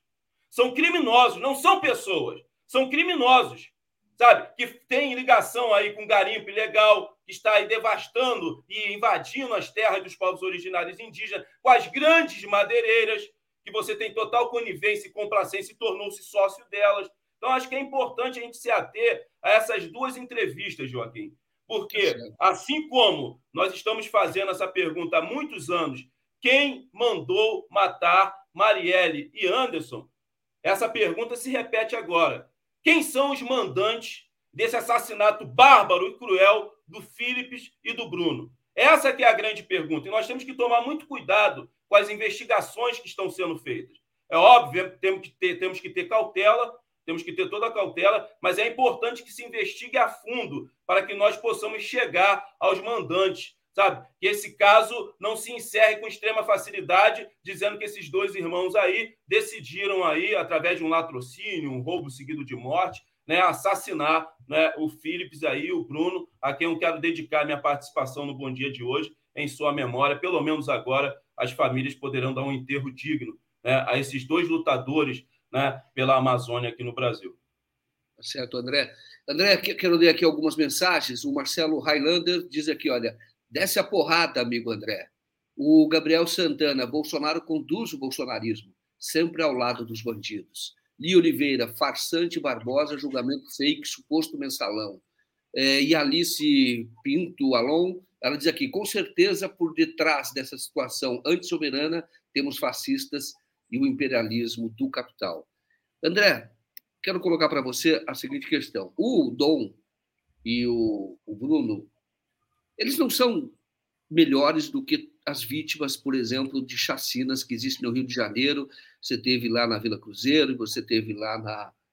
É, Jacarezinho. No Jacarezinho, e tem sempre. Você tem crianças que estavam brincando em casa e são atingidas por balas de fuzil. Enfim, uma, uma, uma tragédia cotidiana. Só que estas mortes, a do Dom e do Bruno, era simbólica, né? no sentido de que parece que ali resume tudo que hoje nós vivemos de mal no Brasil. Os dois estavam trabalhando, trabalhando por um Brasil melhor, uma humanidade melhor, e foram, assassinados, e foram assassinados. E como você disse, é preciso saber quem são os mandantes. Ainda que não haja o mandante no sentido, pode haver, mas ó, vai lá e elimina os caras. Mas tem alguém que criou essa situação, aquele que é como se dissesse, pode matar porque a FUNAI já não está mais aí, eu já troquei a FUNAI, eu, a IBAMA não está mais aí e a Polícia Federal está controlada. Que seria o Bolsonaro. O que você acha disso? É, ele é o chefe de Estado, né, Joaquim? Na verdade, o Philips, né, o Dom e o Bruno estavam realizando um trabalho que era um trabalho principalmente que era para estar sendo realizado pelo Estado brasileiro e pelo chefe maior de Estado, que é o Jair Messias Bolsonaro, esse churume humano. Pelo contrário, né, ele aparelhou a FUNAI, né, ele aparelhou a Polícia Federal, o Exército Brasileiro, que deveriam ali proteger as terras dos povos originários indígenas, nós sabemos do avanço do garimpo ilegal sobre essas terras, das grandes madeireiras e a total conivência do governo Bolsonaro com esses crimes, né? a total aliança que ele tem com esses criminosos. Bem, Joaquim, eu acho o seguinte: é, eu acho que a gente não pode também ficar aqui só lamentando, chorando, nós temos que nos organizar para enfrentar a situação caótica que nós vivemos no Brasil. Porque o que a extrema-direita quer fazer aqui é consolidar, eu venho denunciando isso, uma teocracia miliciana fascista, onde o Rio de Janeiro serve como um grande laboratório. E se der certo aqui, e está dando, a milícia já controla 60% dos territórios no município do Rio de Janeiro, é muita coisa, isso vai se espalhar para outras regiões do Brasil. E o que acontece na Amazônia não é diferente. Não é diferente. Então, nós devemos e temos a responsabilidade, enquanto militante de esquerda, de fazer duas discussões aqui centrais, Joaquim se nós quisermos realmente solucionar esses problemas, porque senão outros morrerão. Outros defensores da Amazônia morrerão. Nós ficaremos aqui só esperando quem serão os próximos. Então, tem duas discussões centrais que nós devemos fazer aqui. Primeiro, a questão da reforma agrária. Isso é crucial. Sabe, nós não podemos viver em um país onde uma única pessoa seja detentora de milhões e milhões de hectares de terra. E muitas dessas terras, terras improdutivas, que deveriam, segundo a Constituição Federal, sabe, prestar um serviço social. Nós temos que fazer essa pontuação. A segunda é a demarcação das terras dos povos originários indígenas. Para ontem, para ontem, e uma vez essas terras sendo demarcadas, o Estado brasileiro tem a responsabilidade de proteger essas terras com ferramentas existentes no Estado brasileiro, como a FUNAI, que o Bolsonaro aparelhou, como a Polícia Federal e como o Exército Brasileiro. Na verdade, hoje, o Estado brasileiro, que é gerido pelo chefe maior de Estado, que é esse verme genocida criminoso que é o Bolsonaro, ele não protege, sabe, a Amazônia. Ele não protege as terras dos povos originários indígenas. Muito pelo contrário. Muito pelo contrário. Essas terras, Joaquim, encontram-se abandonadas. Virou um faroeste caboclo, virou terra de ninguém. Essa que é a grande realidade. Porque aquele que deveria defender e proteger essas terras é conivente com esses criminosos que continuam invadindo e se expandindo sobre as terras dos povos originários indígenas. Então, é fazer essa discussão nesse momento sobre a questão da reforma agrária e fazer essa discussão sobre a demarcação das terras dos povos originários indígenas, das terras quilombolas, isso é uma dívida histórica que o Brasil tem com os verdadeiros donos dessas terras, que são os povos originários indígenas, que vêm sendo massacrados desde a invasão da coroa portuguesa aqui no Brasil. Agora, esse massacre, como você muito bem pontuou, Joaquim, ele se intensificou e ele se institu institucionalizou. Essa que é a realidade. Hoje, os povos originários indígenas sofrem um massacre institucionalizados, porque eles têm como chefe de Estado um inimigo. O Bolsonaro é inimigo dos povos originários indígenas, é inimigo dos quilombolas, é inimigo dos, dos negros, é inimigo da classe trabalhadora, é inimigo dos gays e das mulheres. Essa que é a grande realidade. Então, nós temos que nos aprofundar e nos debruçar sobre essas discussões. E os povos originários indígenas, que estão abandonados pelo Estado, refém da bandidagem, da grilhagem de terra, das mineradoras, né, das grandes madeireiras e dos garimpeiros, eles têm, eles têm como obrigação a criação dos comitês de autodefesa, que já existem lá, Joaquim, com outros nomes. Já existem lá. Antes do assassinato cruel do Philips e do Bruno, Outros irmãos indígenas foram assassinados, irmãos indígenas que faziam parte da criação desses comitês de autodefesa para a proteção da sua integridade física e para a proteção de suas terras. São vários. Eu recebo aqui vários companheiros e irmãos indígenas que foram assassinados pelos jagunços, amando das grandes madeireiras, né, amando é, da, da, da, da grilhagem de terra, dos grileiros, dos grandes latifundiários, amando dos garimpeiros. Essa que é a grande realidade. Então, acho que a gente precisa é, aprofundar essa discussão nesse momento e não ficar aqui somente chorando, se lamentando. Nós temos que nos levantar, nos reerguer e combater esse projeto nefasto que a extrema-direita quer consolidar aqui no Brasil, que é uma teocracia miliciana fascista, e não combateremos isso com flores. Não se combate tanque com flores, não se combate tanques né, com rodas de cirandas e nem com poesia. É muito sério e muito grave o que está acontecendo no Brasil. Eu não vou ficar na fila, sabe, Joaquim, desse grande abatedouro que se tornou o Brasil, para esperar o momento do meu abate.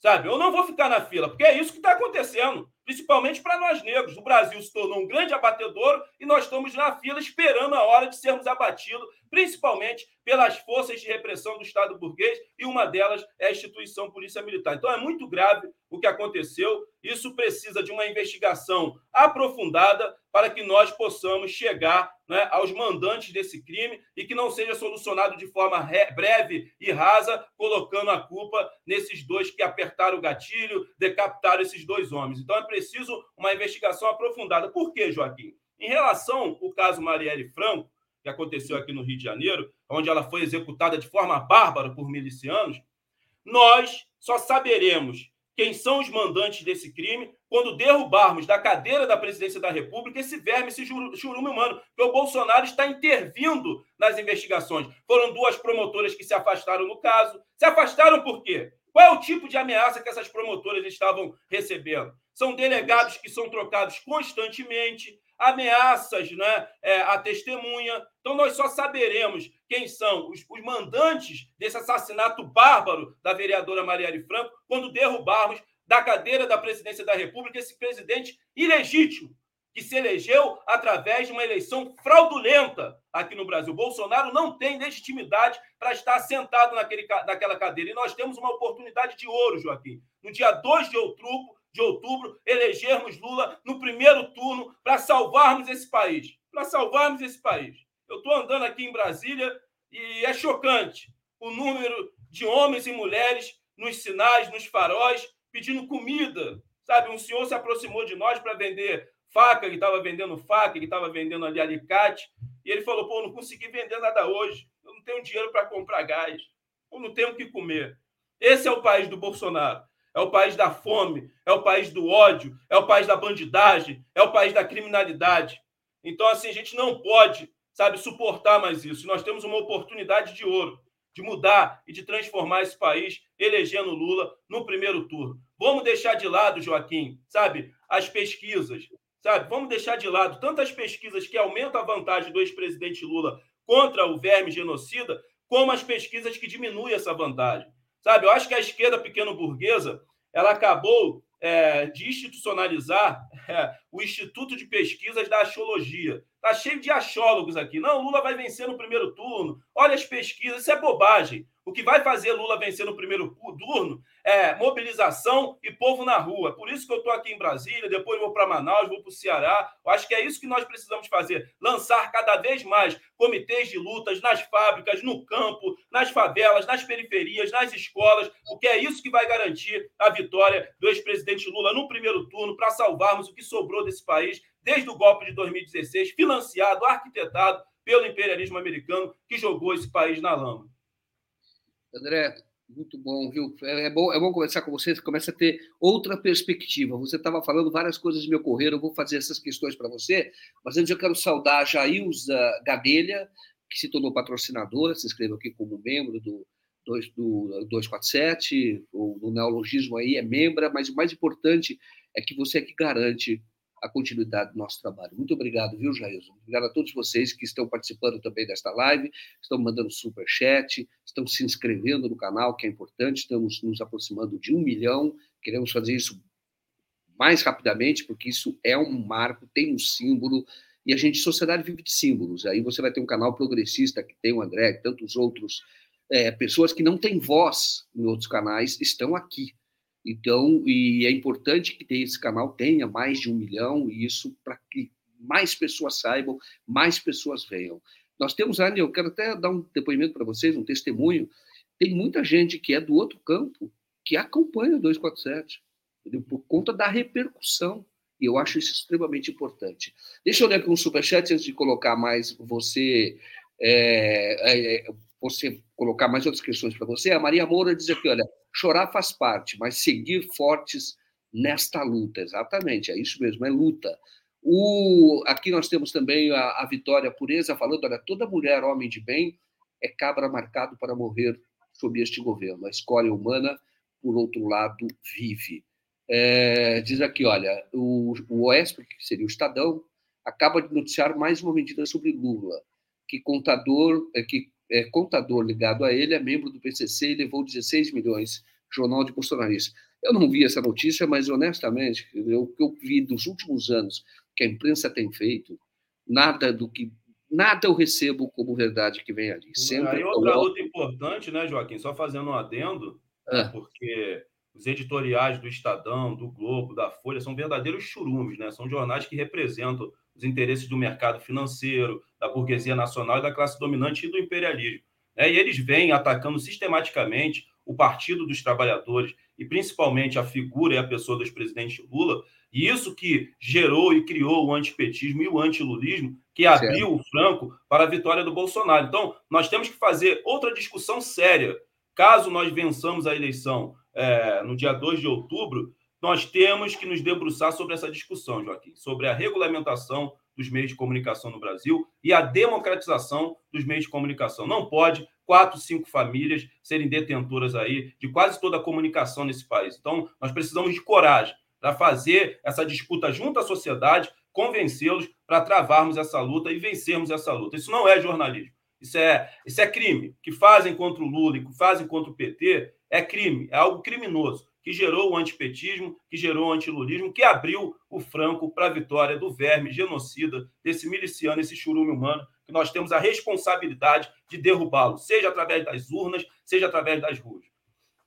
O, o, André, e até, é até isso que eu vou colocar para você, que é justamente como que se criou isso. Mas antes, deixa eu ler aqui mais um superchat do Leonardo Prado. Tivemos de ter um assassinato para conhecermos os casos de Maxiel. Maxiel foi morto, é um outro Bruno, há três anos já no governo Bolsonaro, era da FUNAI, e ali foi um recado. E foi um recado mesmo, passaram para os outros da FUNAI. O que aconteceu com o Maxiel vai acontecer com você, portanto, sai daí. O Bruno, para continuar o trabalho dele, saiu da FUNAI, se licenciou sem investimentos, é servidor da FUNAI, mas está licenciado, estava licenciado, e aí continuou nessa luta, que é uma causa de vida, mas trabalhando junto com a, União dos Povos Indígenas lá do Vale do, é, Java, do Javari, que é a Univaja. Né? É, então, e é verdade isso. O Bruno, se não tivesse o Dom Phillips, o assassinato dele não teria a repercussão que está tendo. É verdade isso. É porque agora é, é um, jornalista inglês, e aí, mesmo até o Boris Johnson teve que se, que é, que é aliado do Bolsonaro no projeto neoliberal, teve que se manifestar. É a comoção seletiva, né, Joaquim? É a, comoção seletiva, é, é a tal da comoção seletiva, né? Exatamente. Atingir determinados corpos para gerar uma comoção. Vale lembrar que recentemente, né, Joaquim, uma uhum. criança de 12 anos foi estuprada por garimpeiros e outra de 3 anos foi jogada no rio encontra-se desaparecida, provavelmente foi a óbito. Olha que coisa horrível. Estou falando, é isso que acontece. A barbárie, nós vivemos a barbárie. Agora, ocorreu nesse momento que alguém cria desse ambiente, matou, na perspectiva deles, a pessoa errada, porque matar eles matam. A violência é cotidiana. Em todos os lugares, lá e em outros lugares, contra, naturalmente, a violência no campo aumentou muito, né, Joaquim? Sempre foi sangrenta a violência no campo por causa dessa concentração de terras que acontece no Brasil, fruto do sistema econômico vigente, que é o capitalismo, que concentra riqueza e concentra terra. Mas é, ela se intensificou essa violência com a chegada do Bolsonaro à cadeira da presidência da República, e nós temos números e estatísticas que comprovam isso. Perfeito. O Alice Pinto Alon diz que, olha, com certeza, por detrás dessa situação, é, anti-soberana, temos fascista e imperialismo do capital. É isso. Bom, deixa eu colocar para você, André, que é a seguinte. A... Você estava falando da Marielle, tá? E isso me ocorreu, deixa eu saudar também Maria Jesus. João Maria Jesus, muito obrigado que está aqui é, como patrocinador agora, se inscreve no canal como membro. Muito obrigado, é, Maria, Maria Jesus, muito obrigado. Você que patrocina essa live aqui. Obrigado. É, o André, você estava falando da Marielle. E a Marielle ocorreu o assassinato dela em março de 2018, o ano do Bolsonaro, e até hoje não foi esclarecido. Você sabe que quando você estava falando, estava me ocorrendo o seguinte: ali já foi um recado. Isto é, nós podemos matar, nós vamos matar, porque agora vem aí um governo da morte e não haverá punição. Porque o mais, o mais, não é que é mais grave, mas o que ocorre com esses assassinatos é que não tem punição, é que não tem uma mudança. Parece que ali foi um marco, a eleição do Bolsonaro se deu ali. Ou pelo menos deste Brasil terrível, desse Brasil de barbárie. O que, que você acha? Ah, com certeza, não é, Joaquim? Eu acho que casos como o da Marielle, casos como o da Catherine, né, uma jovem grávida de quatro meses, né, que morreu com um tiro de uma bala do Estado burguês através das suas forças de repressão, que é a instituição Polícia Militar, o caso do, do Davi, sabe? Muita gente não sabe desse caso, Joaquim. Uma criança de três anos de idade na favela de Acari, aqui na zona norte do Rio de Janeiro, que morreu com um tiro no peito, né? Uma operação realizada pelo nono batalhão, o batalhão mais letal do estado do Rio de Janeiro. Essa criança brincava na frente da sua residência, ela leva um tiro no peito, o caso vai para a justiça burguesa, né? Os policiais apresentam o caso como auto de resistência, ou seja, uma criança de três anos estava trocando tiro com esses policiais. A justiça acata essa denúncia e já se passaram 20 anos que o pai do Davi luta por justiça. Sabe? Todo aniversário do Davi, ele pega, Joaquim, o brinquedo dele ainda manchado com sangue e vai sozinho para frente do Ministério Público. Às vezes chovendo, às vezes um calor enorme. mas ele falou: André, no dia que eu enterrei meu filho, eu fui enterrado junto com ele. E esse corpo que está aqui, sabe, que respira ainda, ele só respira, só levanta todas as manhãs para lutar por justiça, para que eu tire essa mancha criminosa que colocaram sobre uma criança de três anos de idade. Era para esse país parar, era para esse país estar em chamas. Mas não, nós passamos a naturalizar e banalizar a violência no Brasil, principalmente a violência exercida pelo Estado burguês através das suas forças de repressão. Né? E aí vale a pena a gente discutir aqui, Joaquim, o papel da instituição Polícia Militar, a importância de darmos fim e cabo a essa instituição que tem dentro de si, né, nas suas entranhas, resquícios da ditadura militar. Né? A gente sabe que os agentes da CIA vieram ao Brasil ensinar técnicas de tortura para o Exército Brasileiro e para a Polícia Militar. Nós passamos por um processo de redemocratização nesse país, né? consolidamos uma nova Constituinte só que a Polícia Militar continua exercendo essas técnicas de torturas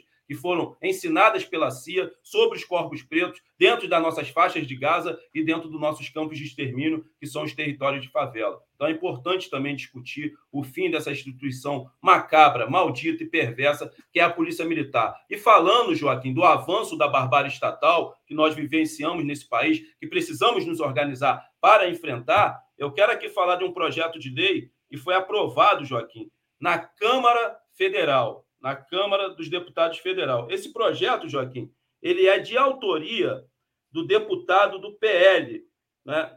Deputado do PL, deixa eu ver aqui o nome dele aqui. É o Bibo, né? O nome do deputado é Bibo. Bibo Nunes, do PL Bibo do Rio Grande do Sul. Isso, e o relator, Joaquim, é nada mais, nada menos que Daniel Silveira. E, e, e o que esse, esse projeto que foi aprovado, ele diz o seguinte: Comissão da Câmara aprova prisão a quem tocar em policial, tocar, tocar no policial em abordagem. Isso é gravíssimo.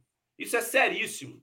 Eu acho que o excelentíssimo deputado Daniel Silveira não sabe como é o modus operandi da Polícia Militar dentro dos nossos campos de extermínio e dentro das nossas faixas de Gaza. É policial homem que faz revista sobre o corpo de uma mulher, eles têm chave mestra para invadir as nossas casas, comer nossa comida, furtar os nossos eletrodomésticos e o nosso dinheiro. Eles dão tapa na cara de trabalhador, isso é modus operandi. Eles xingam as, as senhoras, as nossas mães. Né? Todo tipo de atrocidade que a polícia militar comete dentro dos territórios de favela. E, e é esse tipo de projeto né, que visa aí é, prisão, Joaquim, quem tocar no policial né, quando ele estiver realizando uma abordagem policial, ainda que truculenta, vai pegar de três, de três meses a três anos de prisão e pagar multa. Esse tipo de projeto visa consolidar cada vez mais e ampliar a barbárie estatal aqui no Brasil. Agora, vale lembrar, e aí eu vou abrir aspas aqui, Joaquim, para a fala do Daniel Silveira. Eu fiz questão de salvar essa fala. Veja bem o que esse churume humano falou, esse bolsonarista. Ele diz o seguinte, abre aspas, o policial está adestrado, tratando o policial como se fosse um animal, que você só adestra um animal. Policial, que ele já foi, já fez parte da corporação, né, Polícia Militar aqui no estado do Rio de Janeiro. O policial está adestrado a abordar, mas o cidadão não está adestrado para obedecer. Fecha aspas. Isso é muito sério. Isso Seríssimo. É muito Seríssimo. Ele falou, ele é, falou é, isso.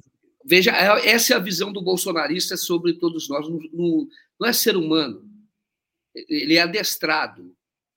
Adestrado. Isso você falou tudo. E, inclusive, é que o policial não percebeu, dentro, hoje em dia, da estrutura, o, o, os caras são também lá dentro humilhados, e eles descontam depois no povo. É uma coisa terrível. Sim, eles são vítimas, Joaquim. Eu sempre falo isso. Uma vez eu estava palestrando na UF e tinha uma filha de um policial lá. E todas as críticas que eu faço em relação à instituição Polícia Militar são críticas à estrutura da corporação. O problema da Polícia Militar não está no indivíduo que veste a farda. Muito longe disso. Existem policiais honestos e idôneos e muitos, Joaquim, morrem por fogo amigo. Porque o policial, ao ingressar, ao sair da academia e ingressar nessa instituição, aí ele vai fazer uma incursão na favela, né? dentro de uma patama.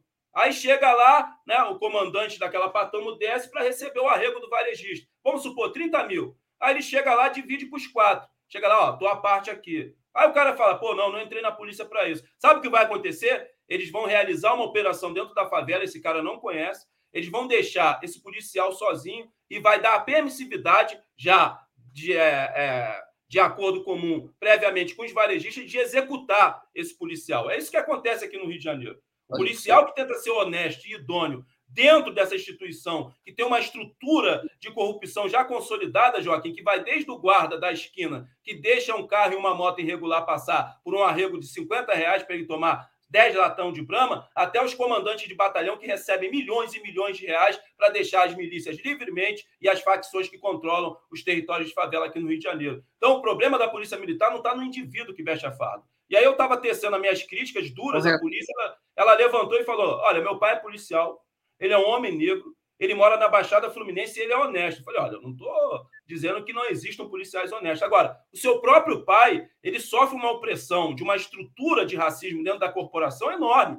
E aí o que, que acontece, Joaquim? Esse homem negro que ingressa nessa corporação que é a Polícia Militar, ele sofreu o processo de racismo que o André Constantini sofreu e outros negros sofreu. Só que quando ele veste aquela farda, ele está revestido de uma autoridade. Mas aí ele entende, quando entra na corporação, que ele não pode, todo aquele ódio, toda aquela raiva e ressentimento que ele tem pelo racismo que ele sofreu a vida toda, cortar para cima. Aí o que, que ele tem que fazer? Cortar para baixo. E aí ele vai oprimir aquele que é igual a ele. Aí ele vai atirar no seu próprio espelho. Então, o policial também é vítima dessa política de guerra às drogas baseada no confronto. Nós temos a polícia que mais mata, mas nós temos também a polícia que mais morre.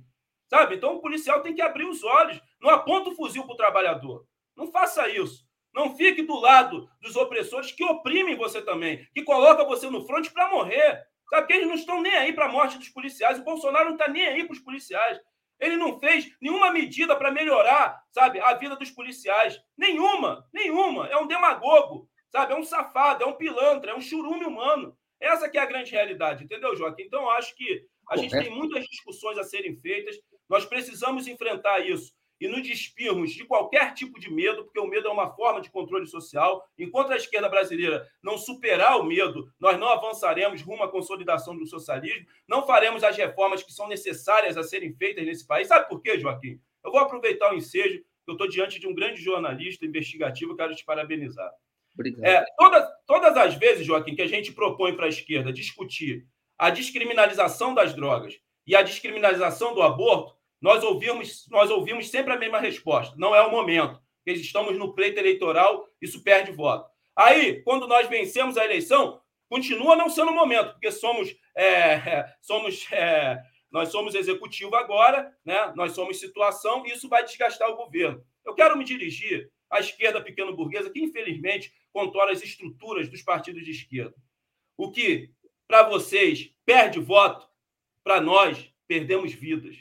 Então, nós precisamos fazer essas discussões, sabe, Joaquim? A descriminalização das drogas e a descriminalização do aborto. A descriminalização das drogas é importantíssimo para enfrentar essa política de guerra às drogas que foi importada nos Estados Unidos. O Brasil adora importar merda americana, né? Foi importada do tolerância zero que acontecia em Nova York. E também a questão da descriminalização do aborto, porque são as meninas pretas que estão indo abortar nessas, nesses verdadeiros açougues, que são as clínicas de aborto clandestino aqui no Rio. E de detalhe, Joaquim, essas clínicas aqui no Rio, a grande maioria é controlada por policiais militares. Então, esquerda pequeno burguesa, o que para vocês é perder votos, para a gente, nós estamos perdendo vidas. E nós queremos sim fazer essa discussão. Muito bom, muito bom, André. Concordo com você. E até acrescento agora que é o seguinte: é necessário nessa eleição, não é só votar no Lula. Escolha um bom parlamentar, que seja comprometido com as causas do povo. Porque muitas vezes, muitas vezes as discussões ou os grandes temas, os temas hoje são travadas no Congresso. O governo não mexe porque quando fala ele não consegue governar, porque você continua. Às vezes as pessoas votam no Lula, está correndo isso, viu? e a pessoa vai votar num parlamentar porque tem relações de amizade, ou porque já tem ideia de um favor, sei lá o quê, o próximo é meio próximo, e o cara é da direita e tem outras pautas.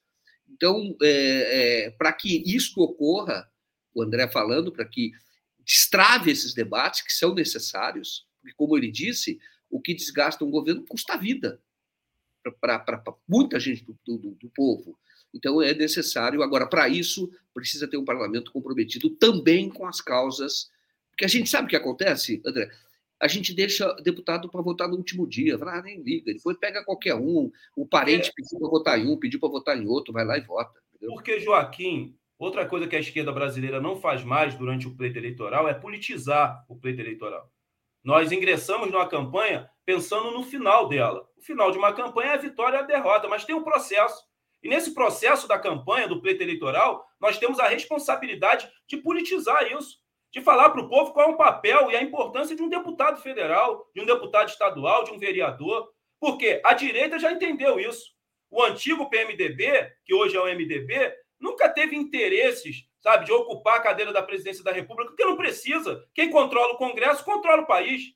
Aí eles ficam ali fazendo barganha. Não tem como governar esse país se você não fizer maioria no Congresso. E aí começa toda a politicagem e a picaretagem. Então a gente precisa entender a importância do papel do legislativo. E faz parte disso politizar o processo eleitoral. Nós não podemos só ficar pensando na vitória ou na derrota. Nós temos que politizar esse processo, trazer essas temáticas que são importantes para segmentos da sociedade. A nossa luta, Joaquim, é para que a gente possa constituir uma bancada de favelas que represente esse segmento da sociedade, que é marginalizado e criminalizado. Tem a bancada da Bíblia, tem a bancada do boi, tem a bancada é, da bala, tem a bancada ruralista, mas não tem uma bancada que represente, sabe, os anseios desse segmento da sociedade importantíssimo, que são as favelas e periferias. Outra luta nossa é para que se constitua nesse país a consolidação de um fundo, Joaquim. Esse fundo tem que ser consolidado nos municípios, nos estados e pela União. Não tem o Fundeb, um fundo que é destinado para a educação? Nós precisamos de um fundo que seja destinado para as favelas e periferias. Isso se chama política de Estado. Política pontual não soluciona o problema da favela. Política de governo, muito menos. Joaquim, nós temos a melhor ideia de política é, no campo educacional aqui no estado do Rio de Janeiro, que foi construída pelo Leonel Brizola, saudoso Brizola, e o saudoso Darcy Ribeiro. Os Brizolões estão abandonados. Por quê? Não era uma política de Estado, era uma política de governo. Nós não queremos mais essa política homeopática, não queremos mais essa política do melhora, mas não resolve. É a mesma coisa que o senhor de escravo entrasse dentro da senzala, colocasse na cama de pedra do negro escravizado no período da escravidão no Brasil um colchonete, um cobertor e um travesseiro. Melhorou? Melhorou, mas não mudou, não transformou, ele continua escravo. Então é importante que as favelas se organizem para ter os seus próprios representantes. Por exemplo, aqui em Brasília, Joaquim, eu saio feliz daqui, eu vou embora hoje. Mas nós travamos uma luta que é importantíssima. Por quê? Aqui não tem prefeitura. Então, os administradores regionais das, RAs, aqui cumprem um papel importantíssimo. E esses administradores regionais, hoje aqui em Brasília, eles ocupam esse cargo através de indicação. Aí começa aquela politicagem. O cara indica, ele usa esse espaço importantíssimo para trampolim, para depois se tornar um deputado distrital, um deputado federal. Então, nós iniciamos um abaixo-assinado no dia de ontem na favela do Sol Nascente, a maior favela da América Latina, e na favela de Chaparral, porque existe um PL né, que está tramitando na Câmara Distrital, que foi enviado pelo próprio Ibanês. Né? Foi enviado pelo próprio governador, está tramitando lá. Então, nós vamos fazer a luta política orgânica para forçar né, que esse projeto que está tramitando lá, o PL, seja aprovado e seja sancionado e os administradores regionais possam ser escolhidos através do voto popular. E aí, Joaquim, as favelas e periferias possam se organizar para eleger os seus próprios representantes. Joaquim, eu sei que meu tempo está acabando, mas eu queria, antes de encerrar, prestar ô, ô, André, é, Deixa eu falar o seguinte, eu vou, eu vou te passar. Se quiser fazer homenagem agora, fala, mas eu tenho umas questões para colocar para você. Mas pode ah, então beleza. Então, tá, ah. mas eu posso prestar homenagem? Aí depois a gente segue? Pode. A gente está com pode, tempo? Pode. Então, eu participei de um debate aqui, Joaquim, que a gente estava tratando do amor fraternal. Né? Nós lançamos aqui é, o Comitê de Lutas na favela do Chaparral, lançamos aqui um comitê de lutas que me emocionou muito, Joaquim. Foi o comitê de lutas de, com pessoas, é, de pessoas com deficiência.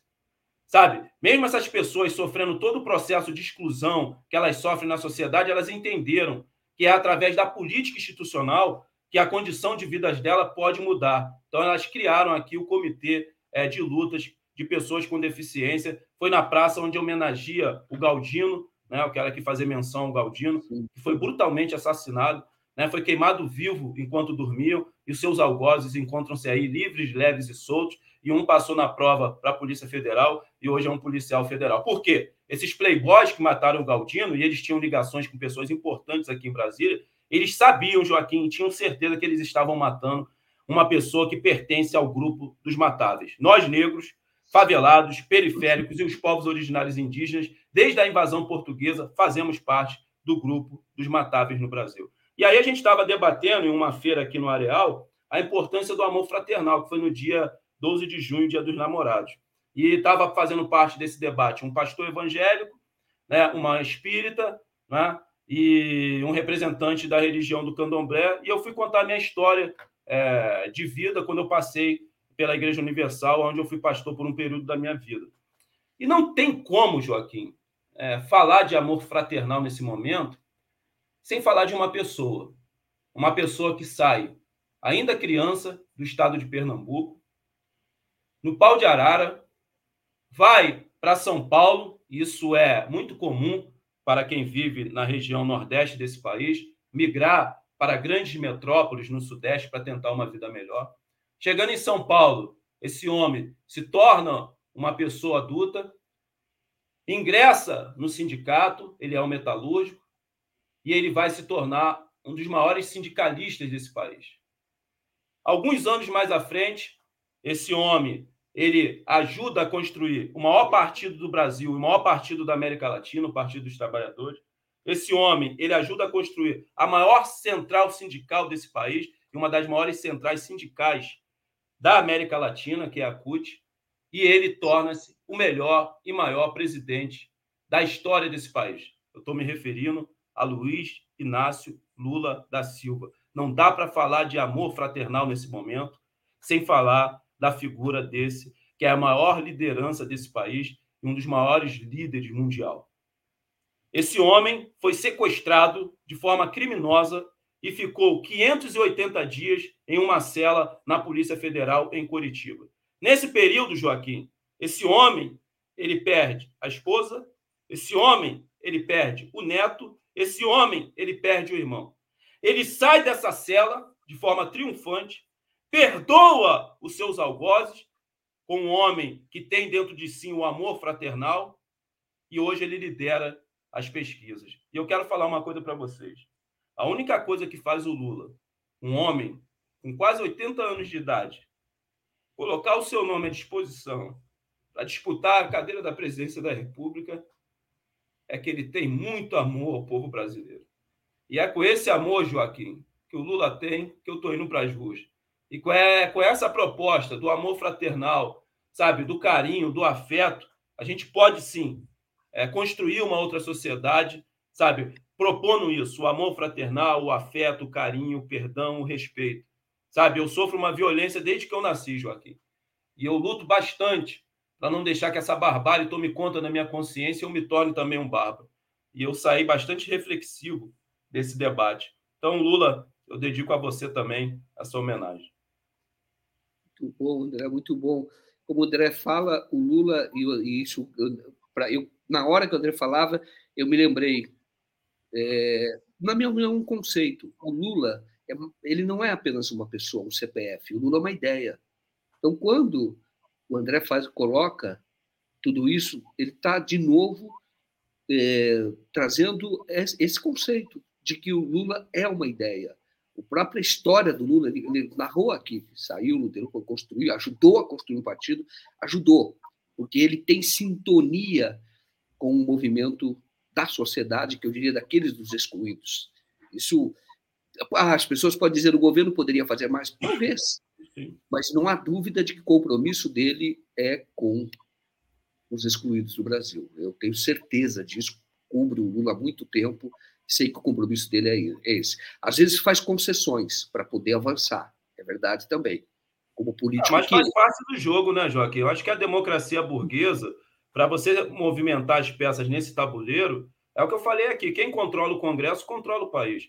Então, enquanto nós não fizermos a maioria no Congresso Nacional, nós vamos ter que fazer concessões, alianças para termos governabilidade. Não tem jeito. É o jogo de xadrez da democracia burguesa. Quer jogar esse jogo? O jogo é assim. Agora, nós precisamos.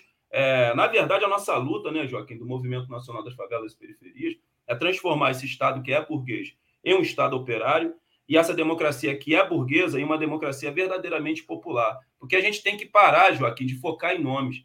Bolsonaro é um mero nome dentro desse tabuleiro de xadrez da democracia burguesa. Que Exato. esse nome e essa peça ela é movimentada por uma mão invisível, que é do mercado financeiro, do capitalismo e hoje, principalmente, do neoliberalismo. Então, não basta somente derrubarmos o Bolsonaro. Nós temos que destruir o projeto que ele representa. Muito bom. O, o André, deixa eu colocar essas questões aqui, é, nos aproximando agora para o final. A Sheila Vilela está aqui dando uma colaboração. Muitíssimo obrigado, Sheila, por patrocinar essa nossa transmissão. É, temos a Ana Lu Souza, ela diz aqui, olha, bom dia, Joaquim André, ela dá uma dica de voto para deputado federal no Rio de Janeiro, tá?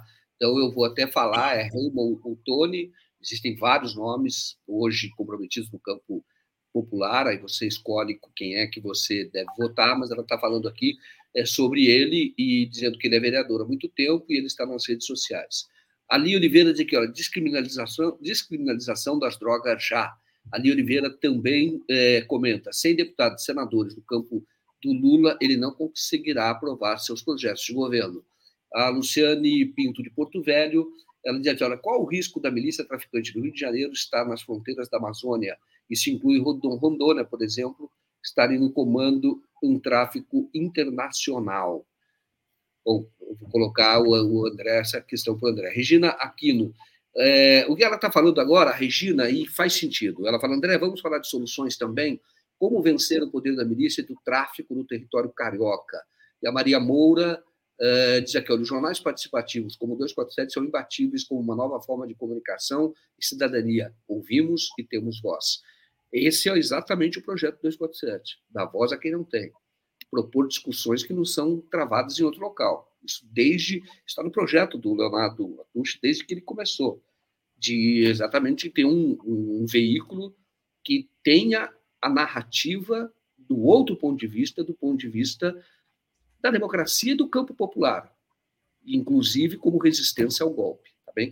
Mas eu coloco para você, André, então essas questões que foram colocadas e dizer o seguinte: o André toca num ponto que ele fala da organização das pessoas, de organizar o campo popular. Só lembrar, colocar uma coisa que é a seguinte: isso que aconteceu com o Bruno e com o Dom é algo que já está, vamos chamar assim, estava pulsando, é como um, um, uma ferida que estava inflamada no Brasil, e o Bolsonaro é, é líder hoje disso. Porque existe uma tensão entre, por exemplo, ribeirinhos, eu ouvi isso quando fiz matéria, e, e os povos indígenas. Existe uma, uma disputa hoje. Há uma luta de, desses que são, eles se chamam mesmo, eles próprios de caboclos, etc. E eu vi isso. Eu ouvi isso há 10 anos. E eles dizendo, ah, para os índios tem tudo, para nós não tem nada, etc. E aí eles foram construindo, quase que no Brasil, e houve, a direita fala isso, uma revolução cultural. Eles dizem, esse é o ponto deles, de a revolução cultural. Eles foram, aquilo que era isolado, eles foram organizando. O Bolsonaro é organizador da barbárie, dessa extrema-direita assassina, porque sempre existiu, mas não tinha poder. E aí foram empoderados. E o André está propondo justamente uma organização da classe trabalhadora. No fundo, é isso quem vive do trabalho, organização da classe trabalhadora. Eu passo para você, o André, dizendo como é que nós vamos fazer essa organização. Você está em Brasília, participando de atos, mas como é que todos nós podemos nos engajar neste movimento para construir um outro Brasil, um Brasil inclusive que no final vai ser bom para todos, vai ser bom para todos. Mas como é que nós vamos construir isso? Como disse a Regina, ela propõe essa discussão, a solução, como acabar com as milícias e o tráfico no Rio de Janeiro. É, acho que eu vou começar com essa questão da proposta da solução para acabar com as milícias e com o varejo de drogas no Rio de Janeiro. Eu não gosto de usar a terminologia tráfico, Joaquim, porque aqui nos campos de extermínio e nas nossas faixas de Gaza, que são as favelas, não encontram-se os traficantes. Traficante é aquele que faz a droga de grande porte trafegar e chegar até aqui. O que existem aqui são os varejistas de drogas, que são a pontinha desse iceberg. O que nós vivemos no Brasil e o que os internautas têm que atentar, é um Estado narco. Nós vivemos um Estado narco, ou um narco-Estado, aonde o Estado burguês ele deixou esses territórios vagos e vazios, e um espaço vazio não fica vago por muito tempo. Esses espaços e territórios foram ocupados pelas milícias, pelas facções criminosas, pelas igrejas e pelas ONGs.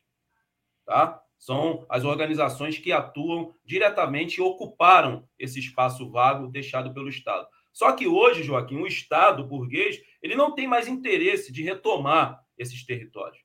Ele tornou-se sócio dessas organizações que controlam esses territórios. Por isso que eu aponto e afirmo aqui que vivemos um narco-estado.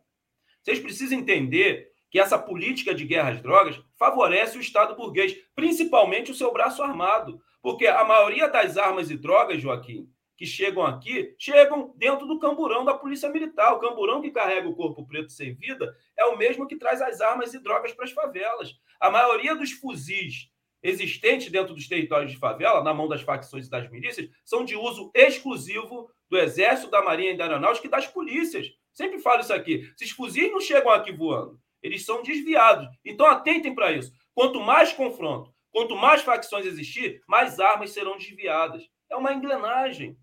Sabe? Que o varejista que está lá na ponta, essa juventude preta, favelada, sem perspectiva futurística, com os pés descalços e um fuzil na mão, é a pontinha desse iceberg. A gente precisa desnudar isso e dissecar isso. Porque o varejista de drogas, Joaquim, ele não quer o confronto, porque quando tem confronto, o viciado não sobe para comprar o pó e a maconha. Por isso que ele paga o arrego. Tem um ditado popular aqui no Rio de Janeiro que diz o seguinte: é melhor pagar o arrego do que o enterro. Ele não quer o confronto, mas o Estado burguês ele precisa do confronto. Quanto mais confronto, mais armas serão desviadas. 39 quilos de cocaína em um avião da FAB. É assim que funciona, companheiros e companheiras. E nós temos a coragem de vir aqui de secar isso. Eu não estou falando de coisas que eu li em livros. Eu já presenciei. O varejista deixando o arrego numa lata de lixo, numa caçamba, a polícia parar a viatura e pegar. É assim que funciona. A polícia militar faz uma operação em uma favela controlada por uma facção, Comando Vermelho, ela faz apreensão, vamos supor, é, de uma tonelada de cocaína né, e de 100 fuzis. Aí ele apresenta para a mídia 10 fuzis, apresenta ali é, 50 gramas de cocaína, o restante era para ser levado para o depósito. O que, que a polícia faz? Ela revende essas armas e essas drogas para uma facção rival. É assim que funciona. Então, não existe as milícias, não existe as facções sem o Estado. Sem a participação efetiva do Estado e a colaboração e a contribuição do Estado burguês. Por quê? As favelas, principalmente controladas pelas milícias, Joaquim, tornou-se um curral eleitoral que elege vereadores, deputados estaduais, deputados federais, senadores, prefeito, governador e elegeu um presidente. Qual o interesse do Estado de retomar esses territórios? Ele tornou-se sócio, aí ele negocia. Então, é isso que acontece no Rio de Janeiro. E o Rio de Janeiro é um laboratório. Se der certo aqui, está dando, isso vai se expandir para outras regiões desse país. Agora, como combater as milícias e o varejo de drogas?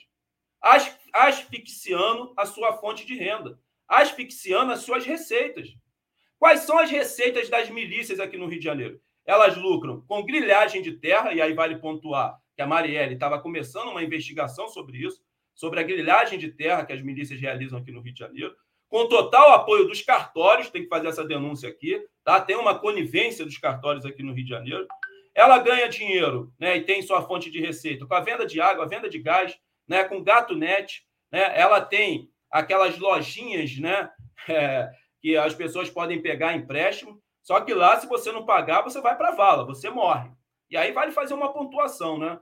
Falando do juro dos bancos no Brasil, né? Que é uma verdadeira agiotagem institucionalizada.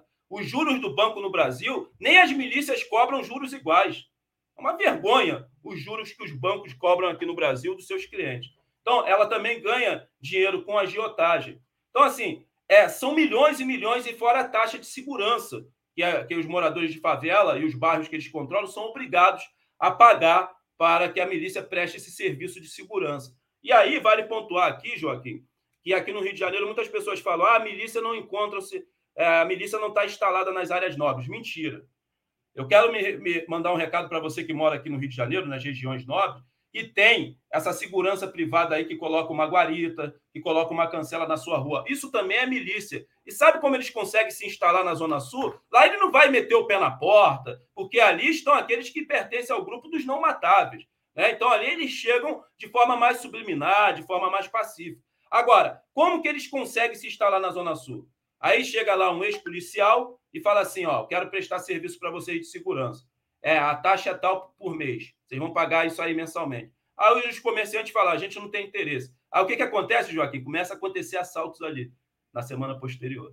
Aí ele volta daqui um mês. E aí? Vocês estão interessados no serviço? Não, pode colocar a segurança aqui, com total conivência dos comandantes de batalhão. É isso que está no Rio de Janeiro. É um processo, companheiros e companheiras internautas, de mexicanização. O Estado não controla mais nada aqui. Ele não controla mais nada aqui. O Rio de Janeiro é uma terra de Malboro. É isso que acontece aqui no Rio de Janeiro. Então tem que dissecar isso. E para enfrentar isso, asfixiar a fonte de renda.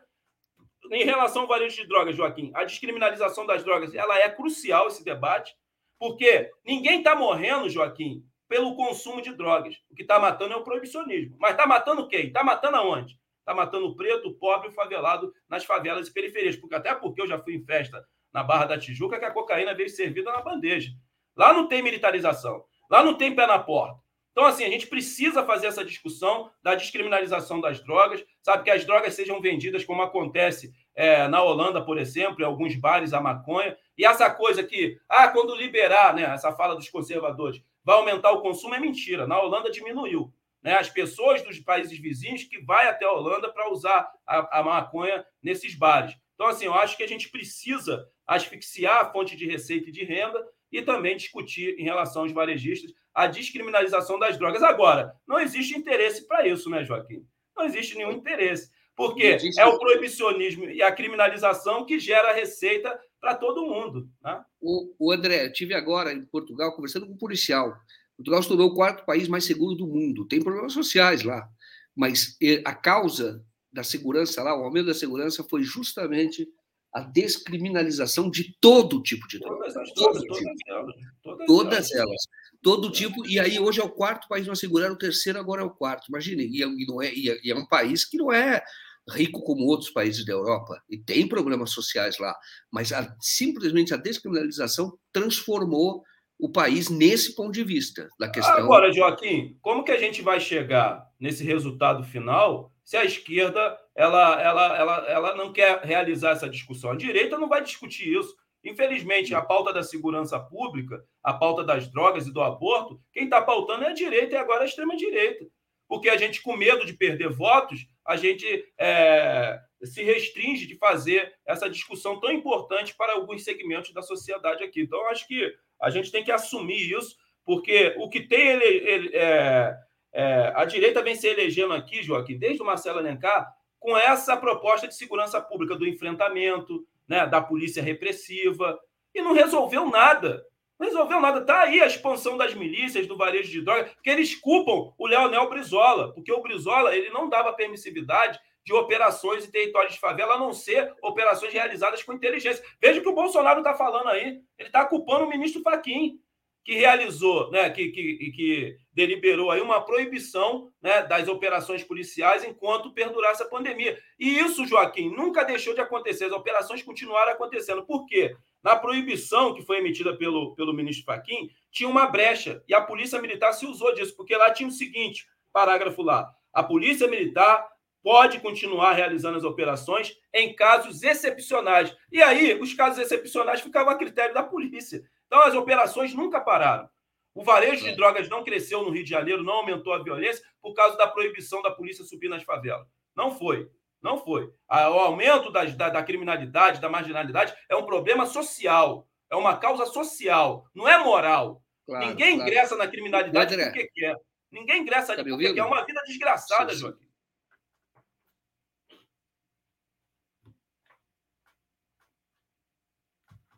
O Joaquim, acho que, acho que ele travou. Joaquim, acho que o Joaquim travou, companheiros. Eu não sei. Se ele, se ele travou aí, se vocês puderem avisar aí. Joaquim travou, pelo menos aqui para mim. Tá travado a imagem dele. O, o, o André, não.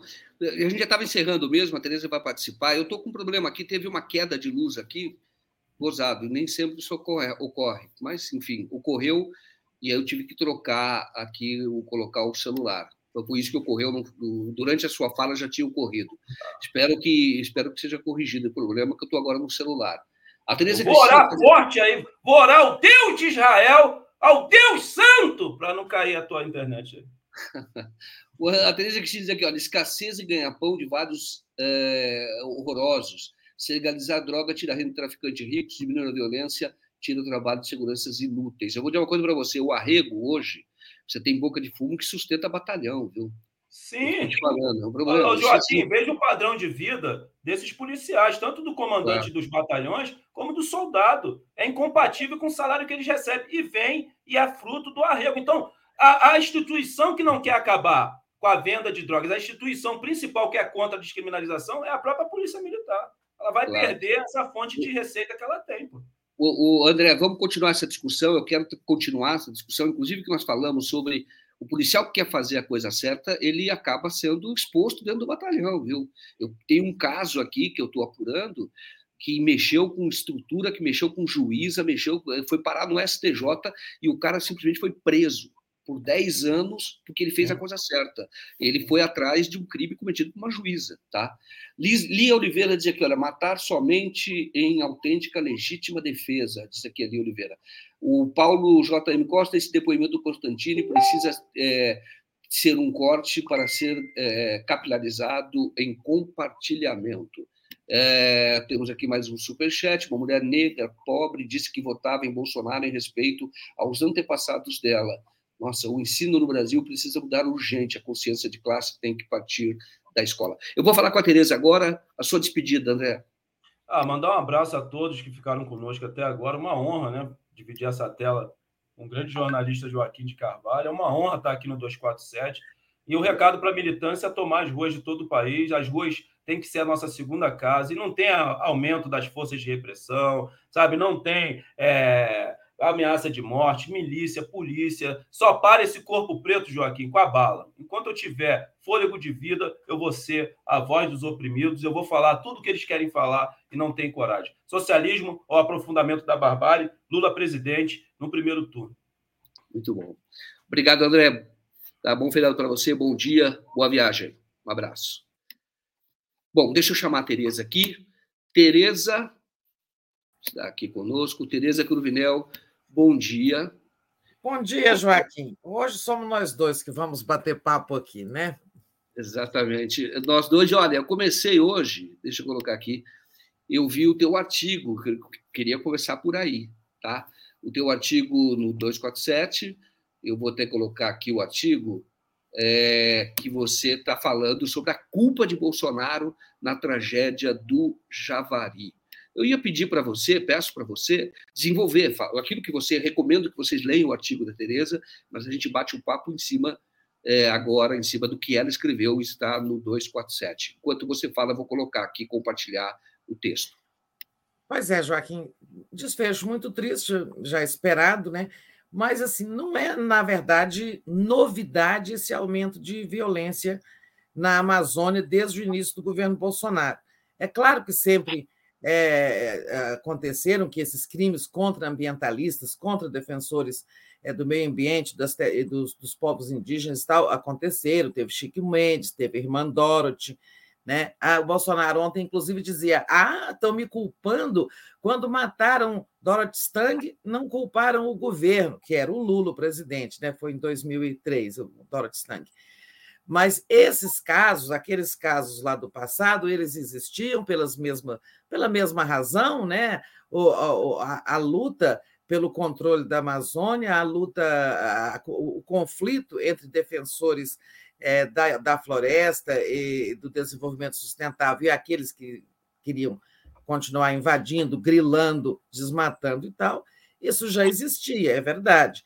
Mas depois do governo Bolsonaro, né, a coisa se intensificou muitíssimo, né, ao ponto de ter vindo à tona aqui aquela estatística de que a, as, os, os homicídios na Amazônia cresceram 52%, enquanto no Brasil decaíram 10%, né, no resto do Brasil. É, e os casos que não têm tanta repercussão, mas que aconteceram muitos de dois, é, 2019 para cá, da posse do Bolsonaro para cá, crimes no Pará, eu dou ali alguns dados de quantos assassinatos de pessoas ligadas à mesma questão, né?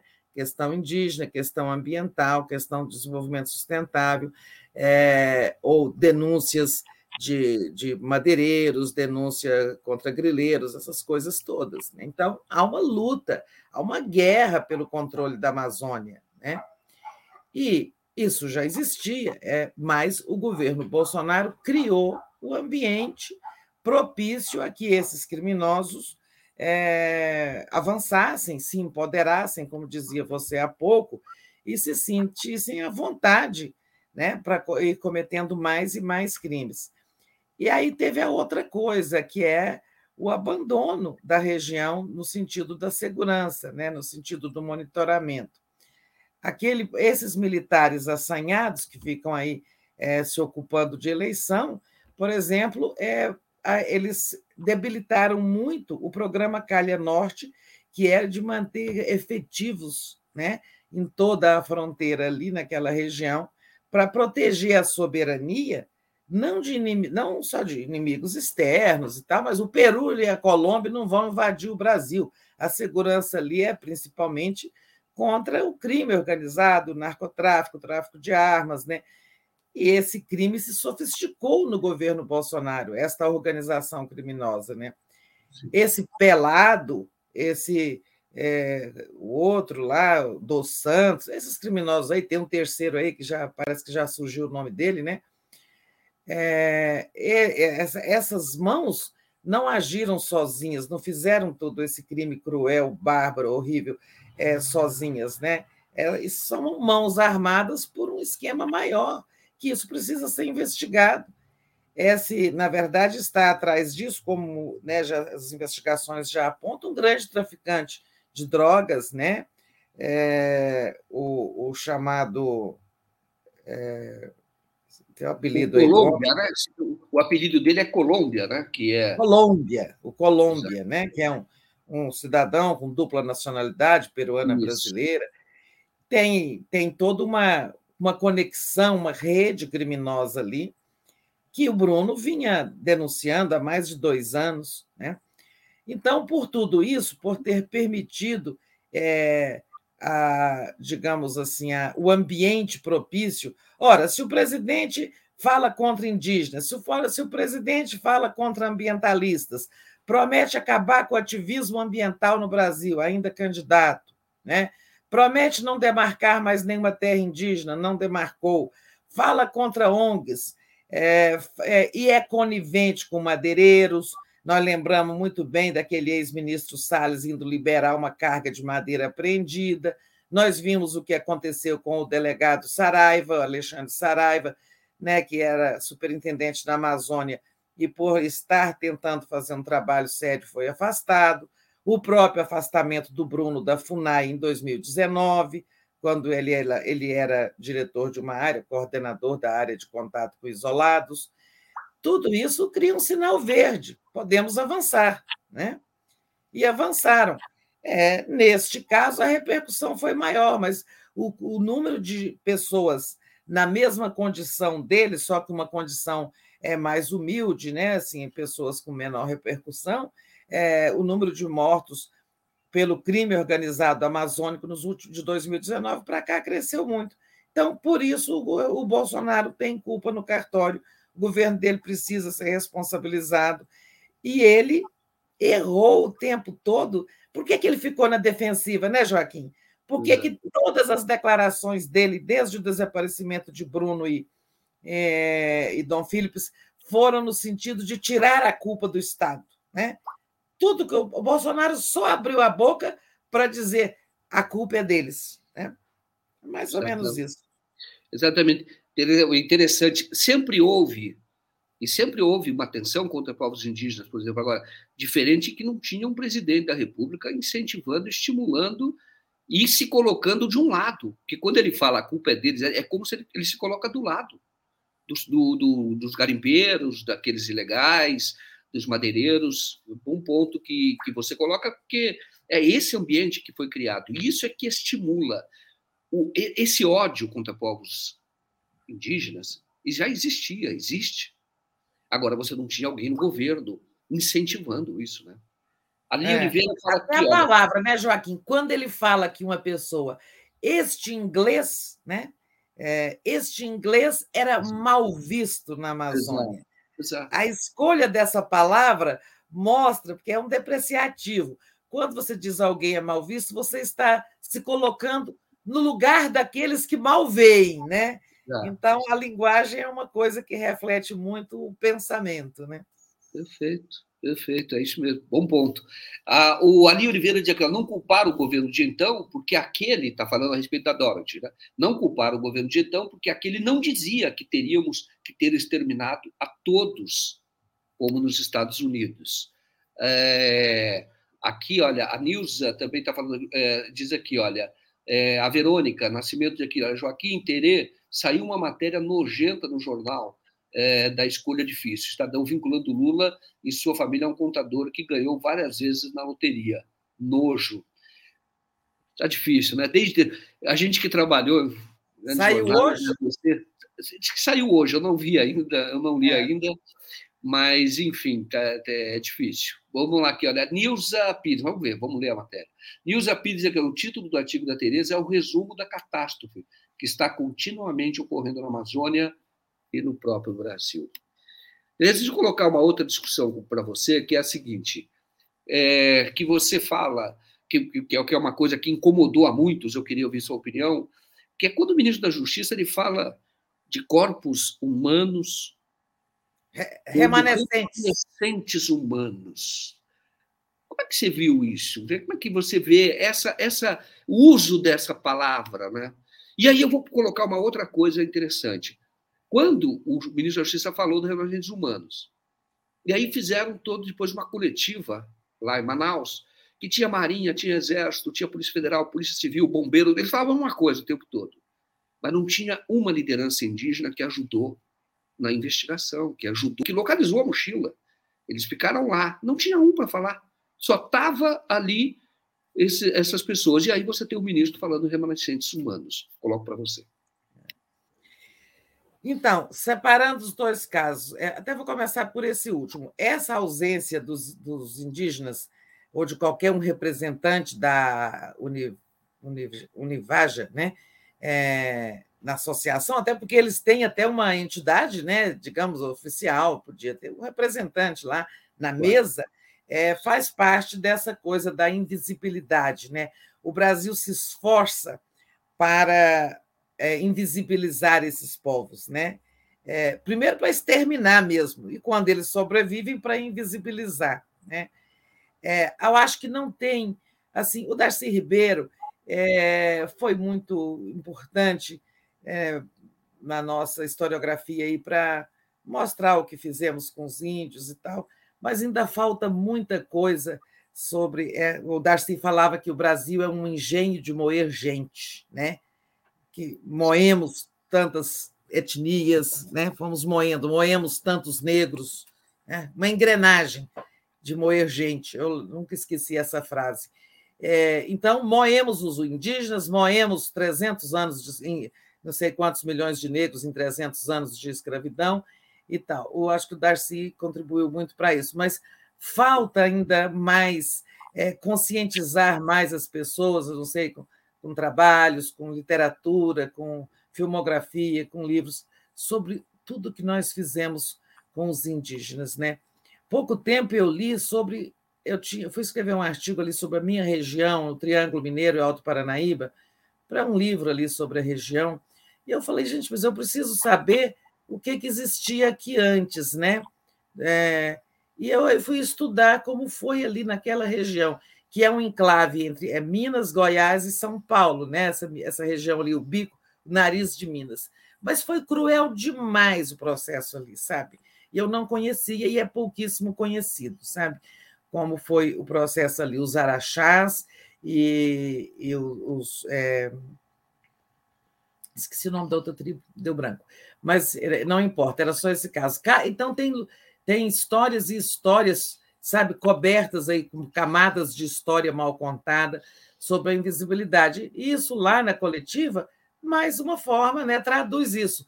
Vamos invisibilizar esse povo, o papel que eles tiveram, eles que denunciaram o sumiço já ainda no domingo, eles que antes de qualquer autoridade policial foram é, vasculhar o rio, percorrer o rio procurando, né? É, então faz parte disso eu acho que a gente tem que prestar atenção na como a semiótica deste processo ela o denuncia, a semiótica aí, incluindo tudo isso, a cenografia, essa que você levantou aí, muito bem levantada essa questão da ausência ou da referência, nenhuma palavra, né?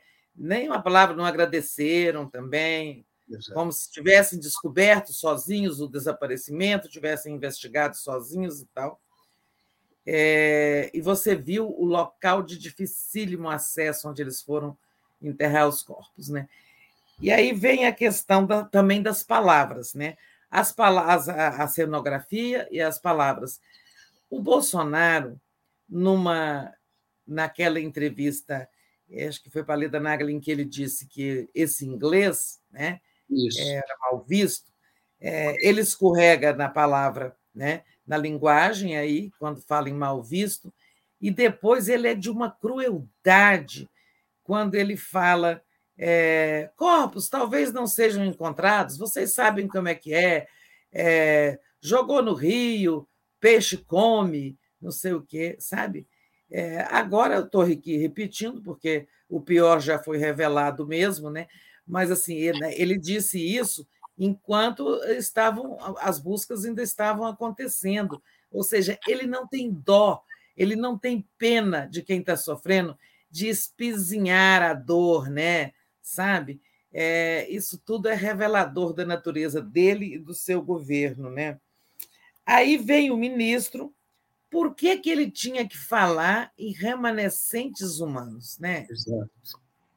Por que ele tem que explicitar é, quando as famílias ainda mal sabiam do encontro, é, por que, que ele tinha que explicitar que houve, digamos, ali uma crueldade, uma, um, tratamento desumano, tudo que fizeram com os dois assassinados. Né?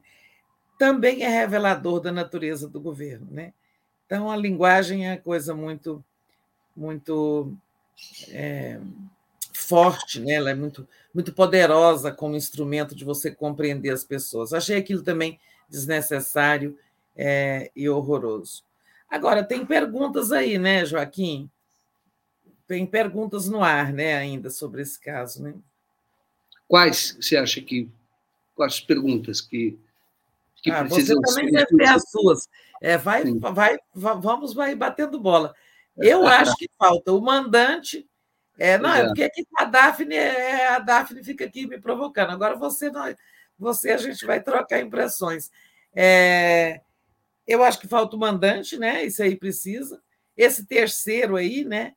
E qual era realmente o crime que o crime que levou? Não, digamos, é, é, nos juristas falam o motivo do crime, eles têm um, uma palavra. Qual é aquela palavra que eles falam? A, a motivação. O, é, qual é a, qual a, por que, que matou a motivação? É, Essa é, o, é. Tem que, a primeira resposta tem que ser dada, eu acho também. É. Essa é a pergunta. Por quê? É porque a gente sabe no conjunto. Incomodavam pessoas criminosas, mas deve ter tido um pivô, pivô, né? Essa palavra uhum. que eu estava uhum. procurando.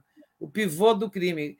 Deve ter tido um caso mais recente, um, alguma coisa, né? Talvez aquela reunião que o, o Bruno estava organizando para denunciar, né? É, talvez, não sei, gente, eles precisam de dar mais respostas. É aquilo que eu falo no final desse artigo. Isso não é o desfecho, é o desfecho parcial em relação aos dois e tal. Agora, não pode ser o desfecho do que aconteceu, né?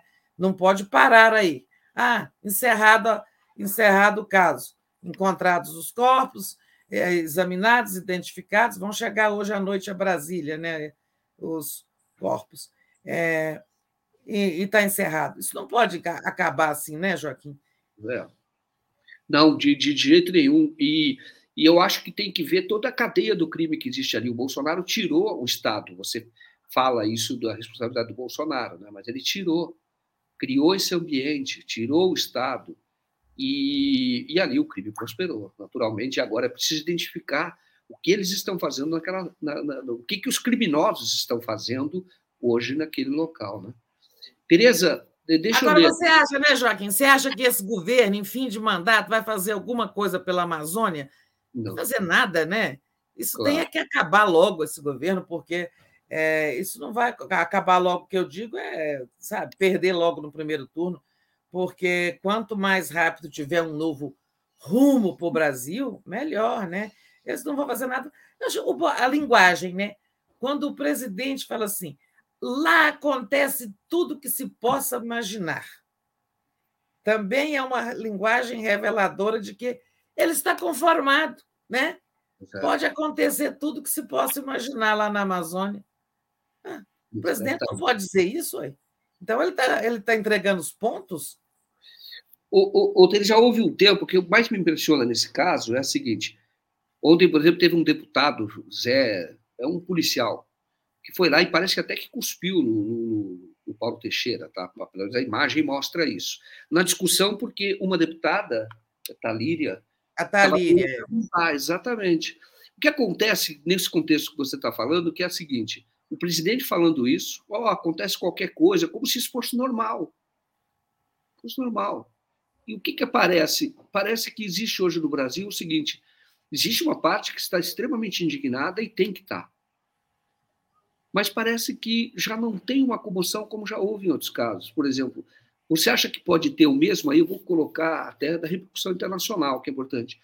Por exemplo, quando houve com o Chico Mendes um caso, realmente houve uma comoção absurda naquela ocasião, porque parece que nos envergonhávamos. Eu falo nós, nós nos envergonha ainda, nos é. indignávamos. O que, que você acha que, que, que, que parece que tem uma parcela que não quer nem discutir, que é o caso desse deputado. Não, não vamos tocar nesse assunto. Por que é. não?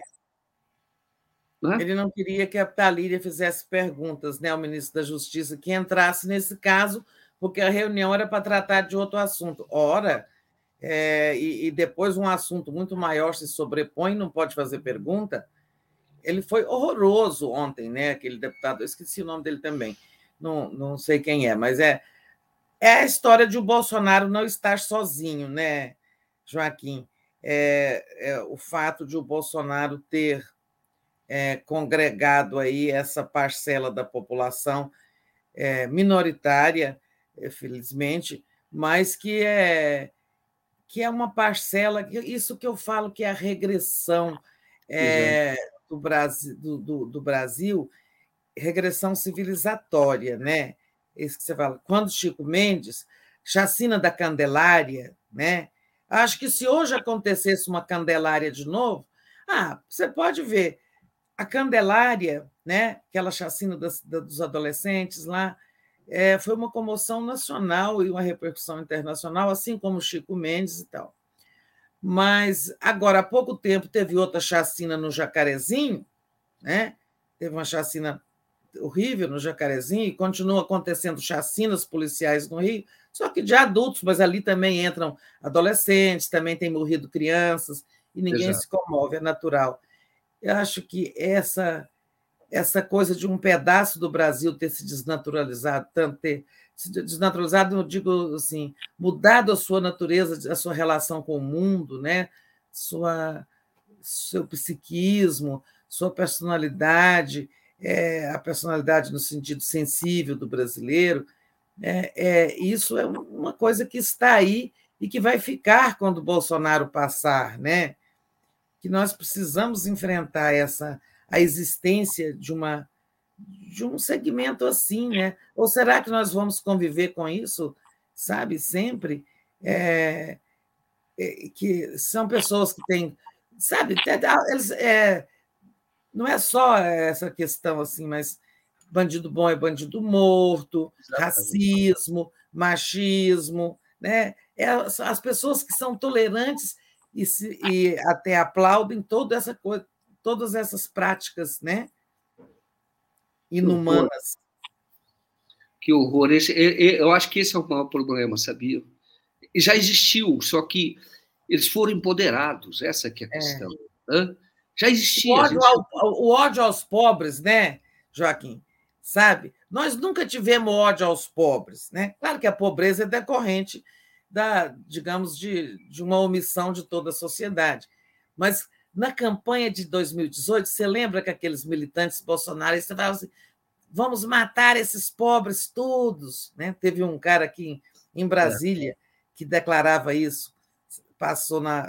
Sabe, esse negócio de ódio aos pobres, isso não existia. Você não. podia ter indiferença contra a pobreza, né? Mas você não tinha, assim, de pessoas que odeiam os pobres. E hoje tem. Exatamente. E hoje externam, né? E hoje falam. Exato. Muita gente você via que, por exemplo, queimaram o, o Galdino aí no Distrito Federal. É. Então tinha, mas eh, as pessoas não falavam, entendeu? Só que ele for, eles foram organizados. Não é a maioria, não é a maioria, mas eles foram organizados e ganharam voz. E isso que é mais difícil. Ô, Tereza, só falando desse, eu fui cortar o cabelo, esse dia estava no barbeiro, vou cortar em barbeiro, barbeiro. E tinha lá uma pessoa, cada coisa horrorosa que o cara falava, você fala, mas cara, se você for, você tem que brigar em cada esquina, se você for começar a, a, a, a, levar a sério, não é levar a sério esse pessoal, você não para de brigar, porque esse povo, eles perderam a vergonha, perderam a vergonha. Isso que você fala de ódio aos pobres, eu, eu, o cara falou algo semelhante, entendeu? Agora você vai discutir com a pessoa, você está ali cortando o cabelo, você vai discutir com a pessoa, é, e me incomodou. Eu fiquei incomodado o resto da noite. Falei, cara, mas o, o, como é que o sujeito tem coragem de falar? Porque no fundo ele quer a sua cumplicidade até entendeu? De alguma maneira ele quer a publicidade. Aí eu fiquei pensando e eu não tenho essa resposta. Do tipo assim, você silencia ou você briga com a pessoa? Porque não é só lá, é em vários locais. Está tomando um café na de repente alguém fala uma bobagem, entendeu? Você está num, num, restaurante, alguém vem e fala uma bobagem. E, e não falou porque me reconheceu, não, não foi isso porque ele não falava nem para mim, falava no barbeiro, porque barbeiro tem isso, as pessoas começam a conversar. É, é igual o salão de beleza de mulher também. Você escuta coisas horrorosas, vai fazer a unha e escuta coisas horríveis. Horrível, é, horrível. É, eu acho que os homens são mais, é, digamos, isso é um reacionarismo cultural, porque não é só político, né? É, os homens, é, isso está pior entre os homens. Tanto que você olha como as mulheres, é, como a vantagem do Lula entre as mulheres é o é maior do que o Bolsonaro. Né? Lula tem o dobro de intenção de voto entre as mulheres. Eu acho que essa característica aí ela é mais entre os homens, mas também entre as mulheres. É, eu também escuto coisas horríveis em, é, quando você vai nesses lugares assim. E, e a indelicadeza brasileira, né? Uhum. A indelicadeza, assim, a grosseria, sabe, a, é, essa aspereza no trato pessoal, isso aumentou demais. As pessoas brigam até no elevador, as pessoas brigam no trânsito, as pessoas se empurram, as pessoas é, discutem na fila do supermercado. É, eu fui dizer para, uma, para um jovem que ele estava na fila preferencial, né, de pagar no supermercado. Nossa, o sujeito quase me bateu, sabe? Que horror! E acontece mesmo. Então, é, foi falar a coisa certa, entendeu? Na boa, né? É, você não pode. É, e ele estava assim, com uma compra grande e tinha umas três pessoas, como eu, da minha idade, é, ali esperando. Eu até propus que ele passasse para trás e deixasse quem tinha direito àquela fila. Ah, mas Deus me livre, me chamou de velha e tudo. É, e eu falei assim: bom, eu acho que você está querendo morrer jovem, né? Porque você não quer ser velho um dia. coisa muito inteligente, é verdade. Mas será que pega? Será que o cara consegue pegar? Porque eles têm essa característica também, são burros, entendeu? Muitas vezes são burros. Mas é isso, a resposta foi muito boa.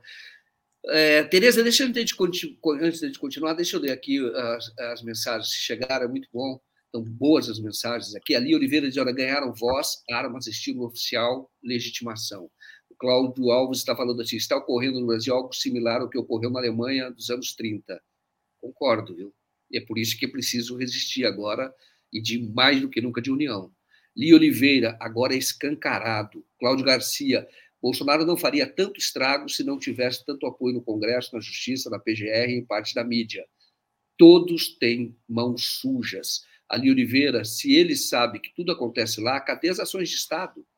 nem para inglês ver, eu vou colocar. Ele afastou o Bruno, que, tava, que era a presença do Estado lá, tentando impedir que garimpeiros é, invadissem a terra indígena, pescadores, Não, pescadores. interrompendo, você viu a presença do Estado? Oito policiais da Força Nacional de Segurança para aquele monte de. Acho que são oito, né? Um número assim, menos de dez. Para aqueles 85 mil quilômetros quadrados? É, é que eu vi ontem o Alex falando, é tamanho da Áustria, entendeu? O território como da Áustria, entendeu? Tem ali oito, oito. E tira quem queria trabalhar. entendeu? Quem queria, eu vi, eu vi um, um, fiquei emocionado até quando eu vi que tem o Bruno cantando com os indígenas e ele está com a camiseta e a bandeira do Brasil, a camiseta da Funai. Ali é a presença do Estado, o Estado civilizado. E ele tirou essa presença, porque o Bruno foi afastado e no lugar dele foi nomeado um pastor evangélico especializado na conversão de povos indígenas, vamos chamar assim. Cara, o que nós estamos vendo, Tereza? Nós estamos vendo é nós estamos vendo algo que historicamente aconteceu, é genocídio, você invadindo a terra dos povos E isso está ocorrendo nos nossos olhos. O Bolsonaro tira o aparato do Estado que poderia evitar ou dificultar a ação dessas pessoas. Mas, Tereza, eu vou continuar lendo aqui para colocar a repercussão internacional que eu queria é, saber de você, tá? Se nós teremos essa repercussão internacional que pode nos ajudar nesse processo de luta civilizatória aqui no Brasil. Aquele tipo seguinte, pessoal, nos ajude, entendeu? O que está correndo no Brasil, uma barbárie. É, ali Oliveira falando do ele sabe, é, de novo, a Verônica Nascimento está falando da matéria do Estadão, contador ligado a Lula, suspeito de lavar 16 milhões ao abrir. Isso fala no título, mas abrir a matéria não é bem isso. Fala em coincidência de endereço e fala que é um contrato de 600 milhões com a, 600 milhões com a Prefeitura de São Paulo. Luciane é, dizendo que o texto não corresponde ao título. Tá? O título é escandaloso, o texto, então eu não li a matéria, portanto não vou comentar. Luciane é. Pinto, Porto Velho, chamaram o pelado de traficante por armas e drogas encontradas na casa dele. Mas quem é o chefe dele, exatamente? A quem ele responde? Eu tenho um, um, um narcotráfico internacional tenho no Brasil por parte fundamental. Ali é corredor? É, divisa com o Peru, a droga vem para cá, e ali é um corredor sem Estado. É, o Rio é o corredor, né? O Rio. Ah, o Rio, exatamente. Lá no norte, a gente sabe que os rios são como estradas, e ali não tem fiscalização hoje. O que fiscalizava o Moro, a equipe do Moro, o segundo, afastou, que era o Bruno, que tava, era envolvido nisso. É, queria, é, você percebe hoje que ele tinha uma, aquilo como causa, a proteção dos povos indígenas, e no fundo era a presença do Estado. Garimpeiro não entra entendeu? Não pode, porque é terra protegida, demarcada. Lia Oliveira, pescadores laranjas. A Eva diz aqui, olha, é, a embarcação que um dos nós estava é incompatível com as condições financeiras.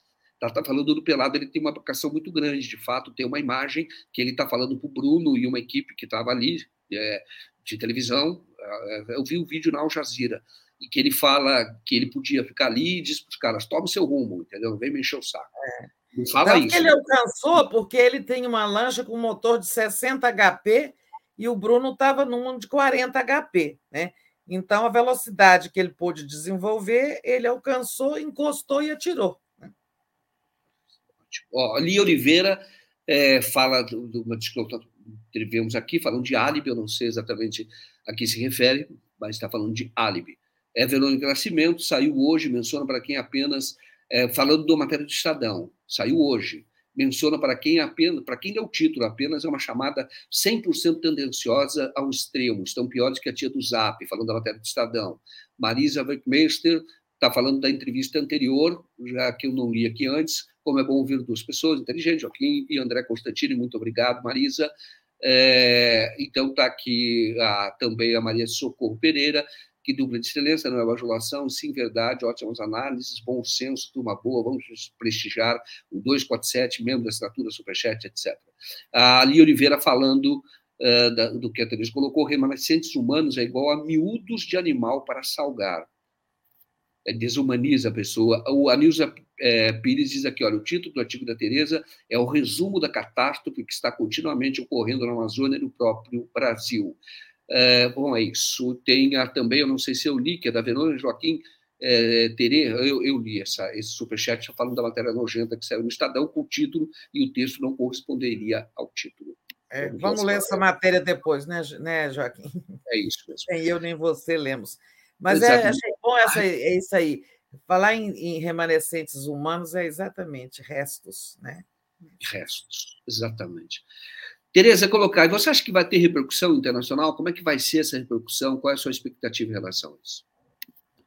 Olha, Joaquim, eu não, não li, não abri os sites dos principais veículos, assim, eu li, eu li súmula aí no 247, é, e, em outros lugares aqui, em outros sites, súmulas da repercussão mas eu não achei, eu não achei grande, entendeu? Não achei é, com o estrépito que a gente esperava. Mas também ontem foi, eu acho que hoje a gente vai, de hoje para amanhã a gente verá melhor, né? Porque com fuso horário, por exemplo, né? É, isso atrapalha, né? É, mas assim, eu não achei o estrépito tão grande como a gente esperava. É, eu também achei, também achei que não, não, não, não é tão grande, não.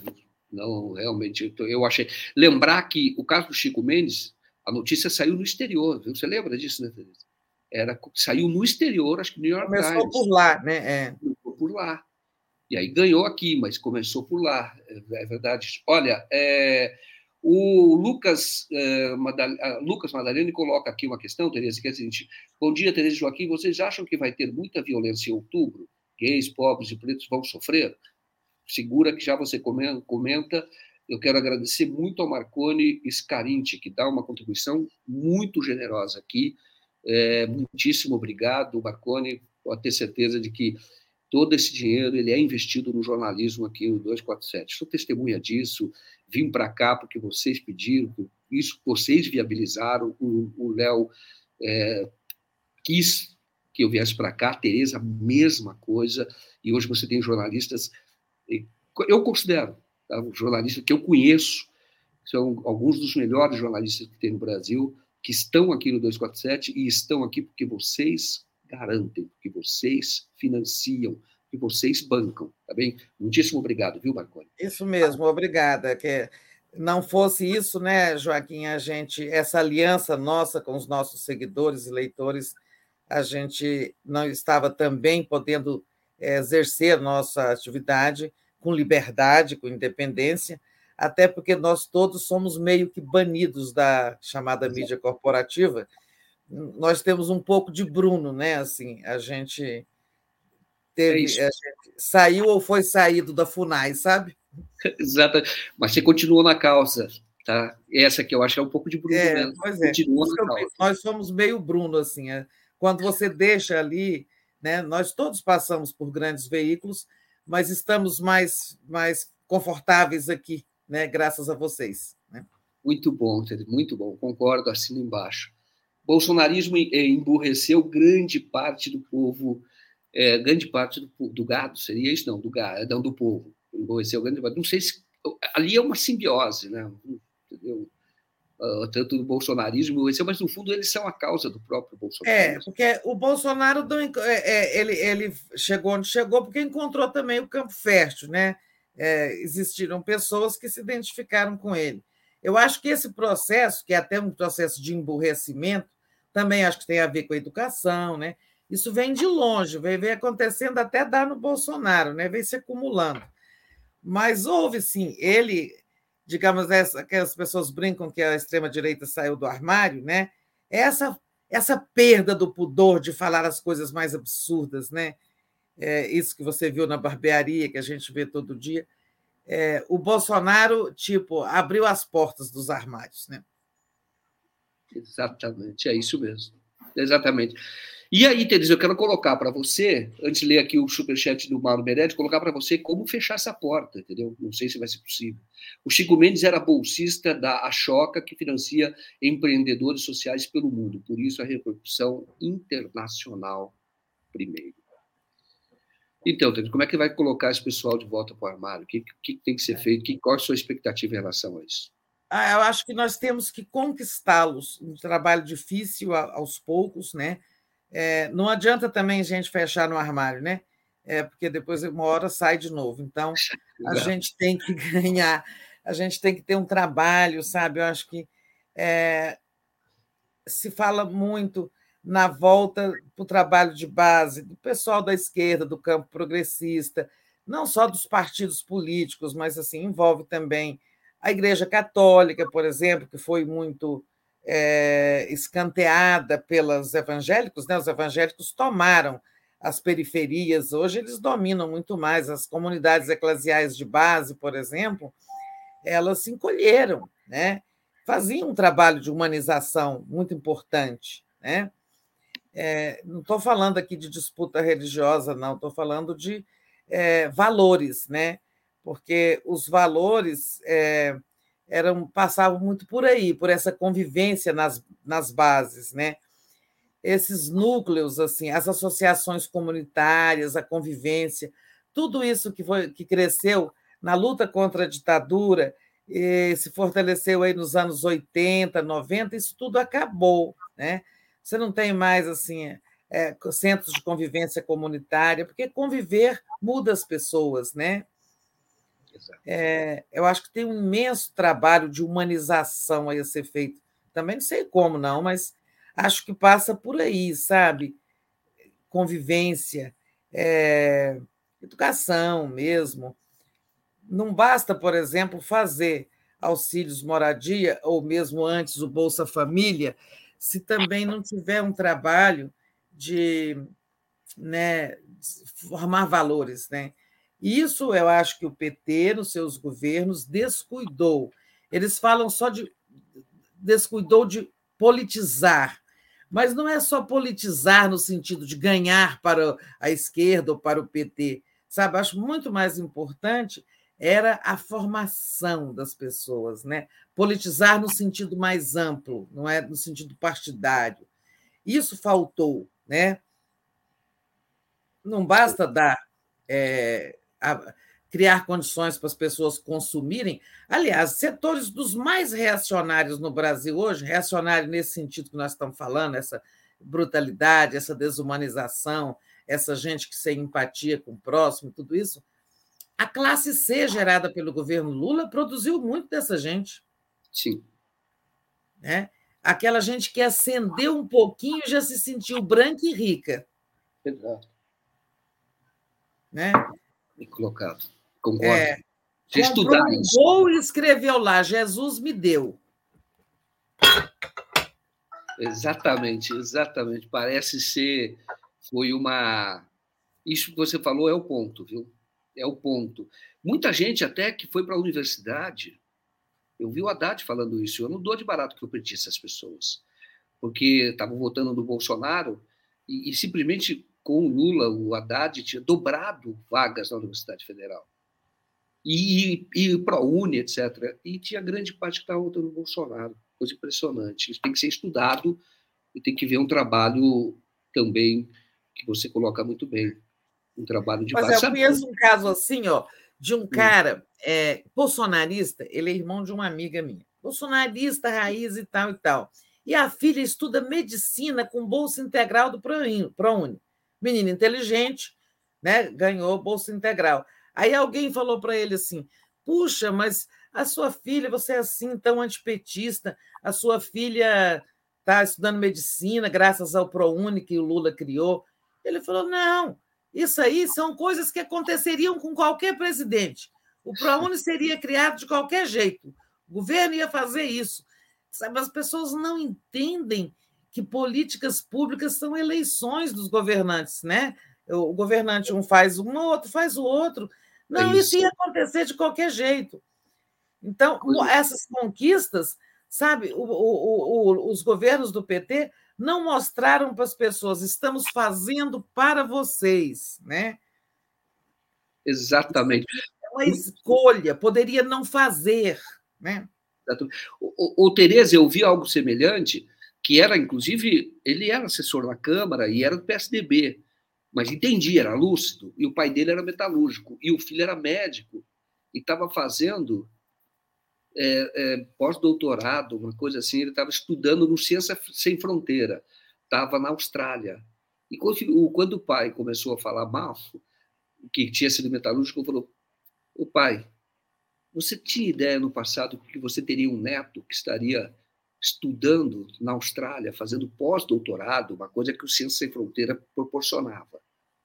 É o que ele colocou. E, eu, e o metalúrgico, e esse metalúrgico era aposentado, metalúrgico aposentado, estava criticando o governo. E ele, esse filho, que é sociólogo, mas era, era assessor do PSDB, falou isso, eu me lembro bem, que isso ocorreu de fato. As pessoas não estavam entendendo que era o que você acabou de falar.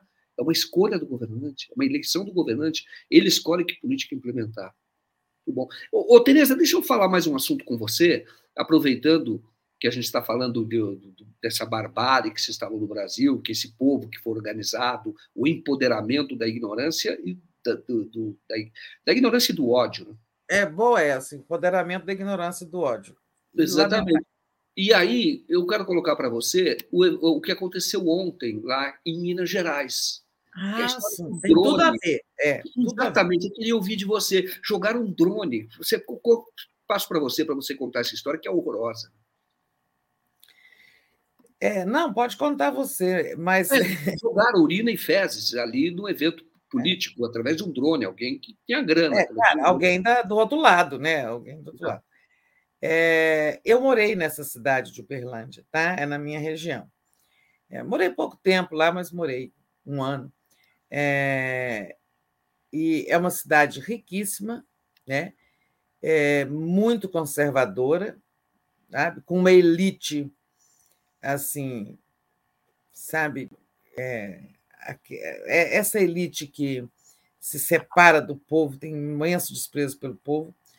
É, é uma cidade hoje não só do agronegócio, como industrial. Né? É uma cidade que está ali no Triângulo Mineiro. É, é, hoje, talvez o polo econômico, o segundo maior polo econômico de, de, de Minas, depois ali da região, Belo Horizonte, Contagem e tal.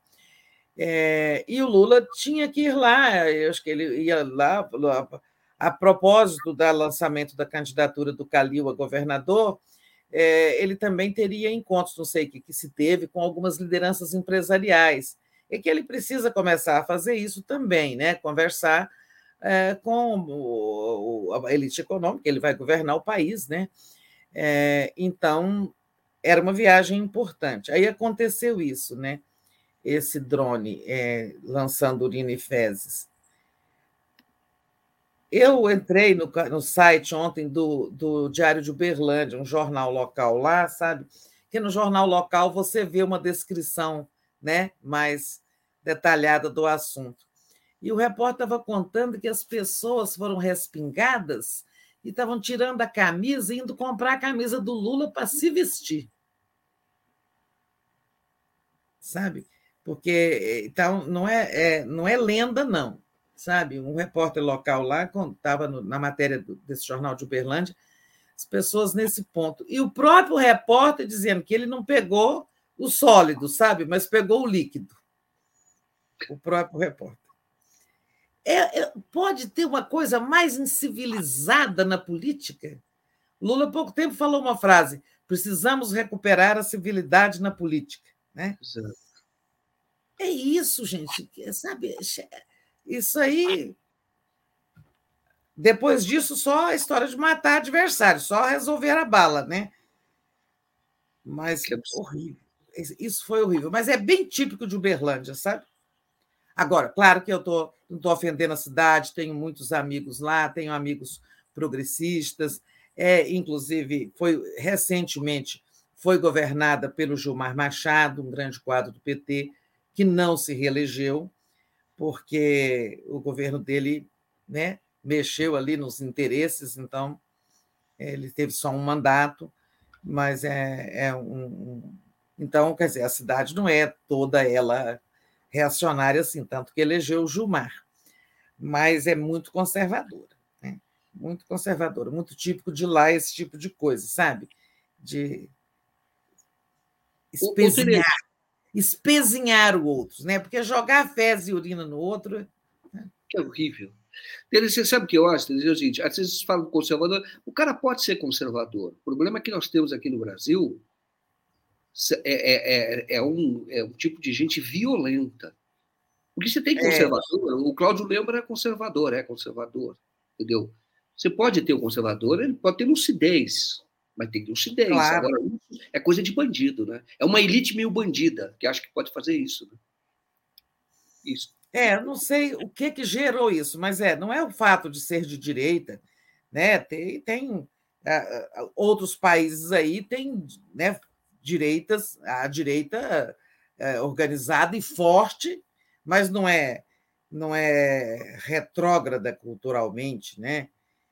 É, você tem, né? Agora a direita americana, sim, né? Que também entrou nessa decadência moral com Trump, né? Exato. Embora não é toda ela, né? Porque há uma divisão no Partido Republicano, né? Ali, o trumpismo ali nem, nem é dominante, eu acho, né? Exato, exato, exato. É, é o, o Trump tem maioria no Partido Republicano? Não, né?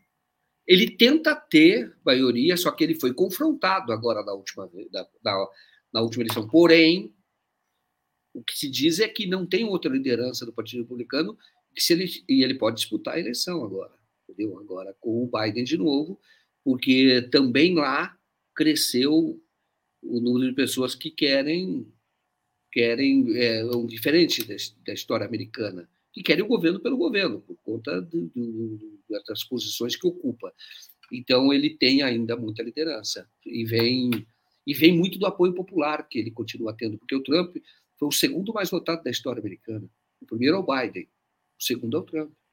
Porque nessa eleição, absurdo, porque as pessoas foram votar, e é o que vai ter que acontecer aqui. As pessoas vão ter que votar.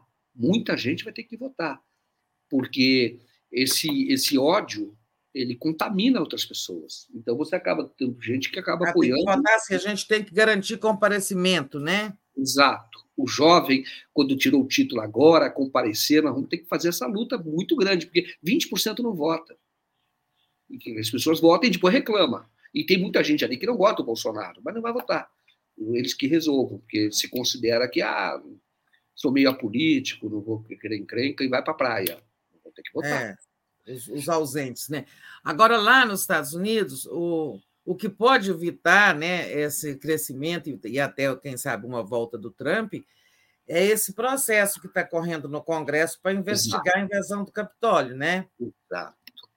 Exato. Ele pode ser preso, né? Pode acabar preso. E se os, os, os americanos seguirem a sua tradição, ou pelo menos defenderem a sua democracia, a democracia teria que prender o Trump. Entendeu? Vamos ver. Vamos ver se eles vão E torná-lo inelegível, né? A gente, eu não sei os instrumentos jurídicos que existem, que tem lá, mas, sobretudo, ele precisa ficar inelegível, né? Exatamente. Tereza, deixa eu saudar aqui a Márcia Eliezer, que se tornou patrocinadora, se inscreveu como membro do canal. Muitíssimo obrigado, você está patrocinando essa nossa transmissão. Deixa eu ler aqui algumas mensagens, ele está caminhando para o final. E, e ali eu, eu passo a palavra a você. Tereza Joaquim, a grande mídia é imensamente responsável pela ignorância sobre os avanços sociais dos governos Lula e Dilma. Fazia um combate diuturno. Adalto Alves, felizmente essa classe média que ganha um pouco melhor não está influenciando o voto dos mais pobres, que preferem Lula majoritariamente. As pessoas estão passando fome, viu, Adalto? Estão votando realmente porque estão passando fome, sabe que o Lula é a esperança. Professor Zé Neto diz aqui, olha, tem 30 e tantos milhões de pessoas, 33, que hoje estão em segurança, alimentar. Professor Zé Neto, eu sempre disse, o PT é horrível de marketing, ninguém sabe nada do que o PT fez, nem que pagou a dívida externa. Adalto Alves, a abordagem e reflexão da Tereza sobre a formação e politização do povo faz todo sentido. Lula lidera com folga, mas os mais escolarizados estão com Bolsonaro. Isso precisa ser estudado e revertido. Luciane Pinto, de Porto Velho. Gosto da fala de Chauí, que diz que a gente não virou classe médica, mas classe trabalhadora com direitos. Verônica Nascimento, essa loucura por armas dos bolsonarentos é um recibo de, de, de, de que fora da, da violência, no campo das ideias, não são capazes de debater com a esquerda. Não, não é o debate, não é o caso deles. Lia Oliveira, esclarecer e conscientizar. Luciane Pinto, de Porto Velho, concordo plenamente com a Tereza. Eu sempre digo isso. Estela Sirguiste Bettini, o inominável está feliz de imitar Mussolini, mas deve lembrar como ele acabou. A história tem muito a ensinar. Esse pessoal, a Giannini lá na Bolívia também, agora bem mais recente. É isso, eu passo a palavra então a você, Tereza, para você, enfim, fazer o, o, o arremate dessa live que eu gostei muito, viu? muito bom. Ah, também, adoro conversar com você, Joaquim. Gosto muito. Olha, é, ontem teve uma notícia boa. É, eu vi uma notícia boa aqui. É, você sabe que o Lula, que o Bolsonaro ganha do Lula no, no Centro-Oeste, né? É, e ganha muito. Olha, entre os que têm entre os que têm custo superior é empate técnico. Eu sempre faço esse recorte eh, e comento no Boa Noite com o Rodrigo, que é inacreditável que os mais instruídos sejam os mais atrasados politicamente. Né? É, isso é impressionante. E aqui no Centro-Oeste ele, tá, ele ganha, é a única região em que o Bolsonaro ganha do Lula, e até não é por uma pequena diferença, não. Só que é, o Centro-Oeste tem apenas 7% do eleitorado nacional, então isso não pesa muito no, no índice final, né, naquela, é, na média nacional. Mas, e ele ganhou em Brasília. É, e ontem eu vi uma pesquisa aqui publicada pelo Correio Brasiliense, empate técnico entre Lula e Bolsonaro no Distrito Federal, o que já é um avanço, porque o Bolsonaro ganhou bem no Distrito Federal em 2018, sabe? E a pobreza está aqui, a cidade com maior renda per capita do Brasil, sabe? A pobreza está aí em qualquer esquina. E é isso que gerou o empate técnico. Acho que agora vem uma virada aí, porque a situação está muito triste. Bom, Joaquim, é isso. Um comentário é uma. É um, eu também gostei de conversar com você, mas num dia triste com essas, essa notícia, essas, essas notícias todas que nós conversamos, comentamos, não são boas, mas é, o bom é que nós temos o horizonte de mudar e não, é, não nos conformamos com ela, ao contrário do Bolsonaro, que se conforma com o, o, a, a, entrega da Amazônia a, ao crime, né? É, é, eu fiquei impressionada, dizer, sabe, com o conformismo dele. Mas né? é, foi muito bom. Vamos ver o que, que acontece hoje. Voltamos a conversar. É ótimo bater papo com você, tá? Ótimo, Tereza. Muitíssimo obrigado. Obrigado a todos vocês aqui que participaram dessa, dessa live. Eu quero meu último comentário da Nilza Pires. A pessoa pode ser conservadora, mas esses caras de Uberlândia são ignorantes da civilidade, são selvagens, completos, bárbaros. Aqui. Tereza, muito obrigado. Olha, excelente dia para você. É uma satisfação mesmo muito grande falar com você, tá bem? Eu gosto de conversar com eu gosto de conversar com gente inteligente. Você é muito inteligente. Muito você também. Então, bom dia e bom feriado a todos e todas também para você, Joaquim. Tchau, tchau. Prazer, até mais, viu? Valeu.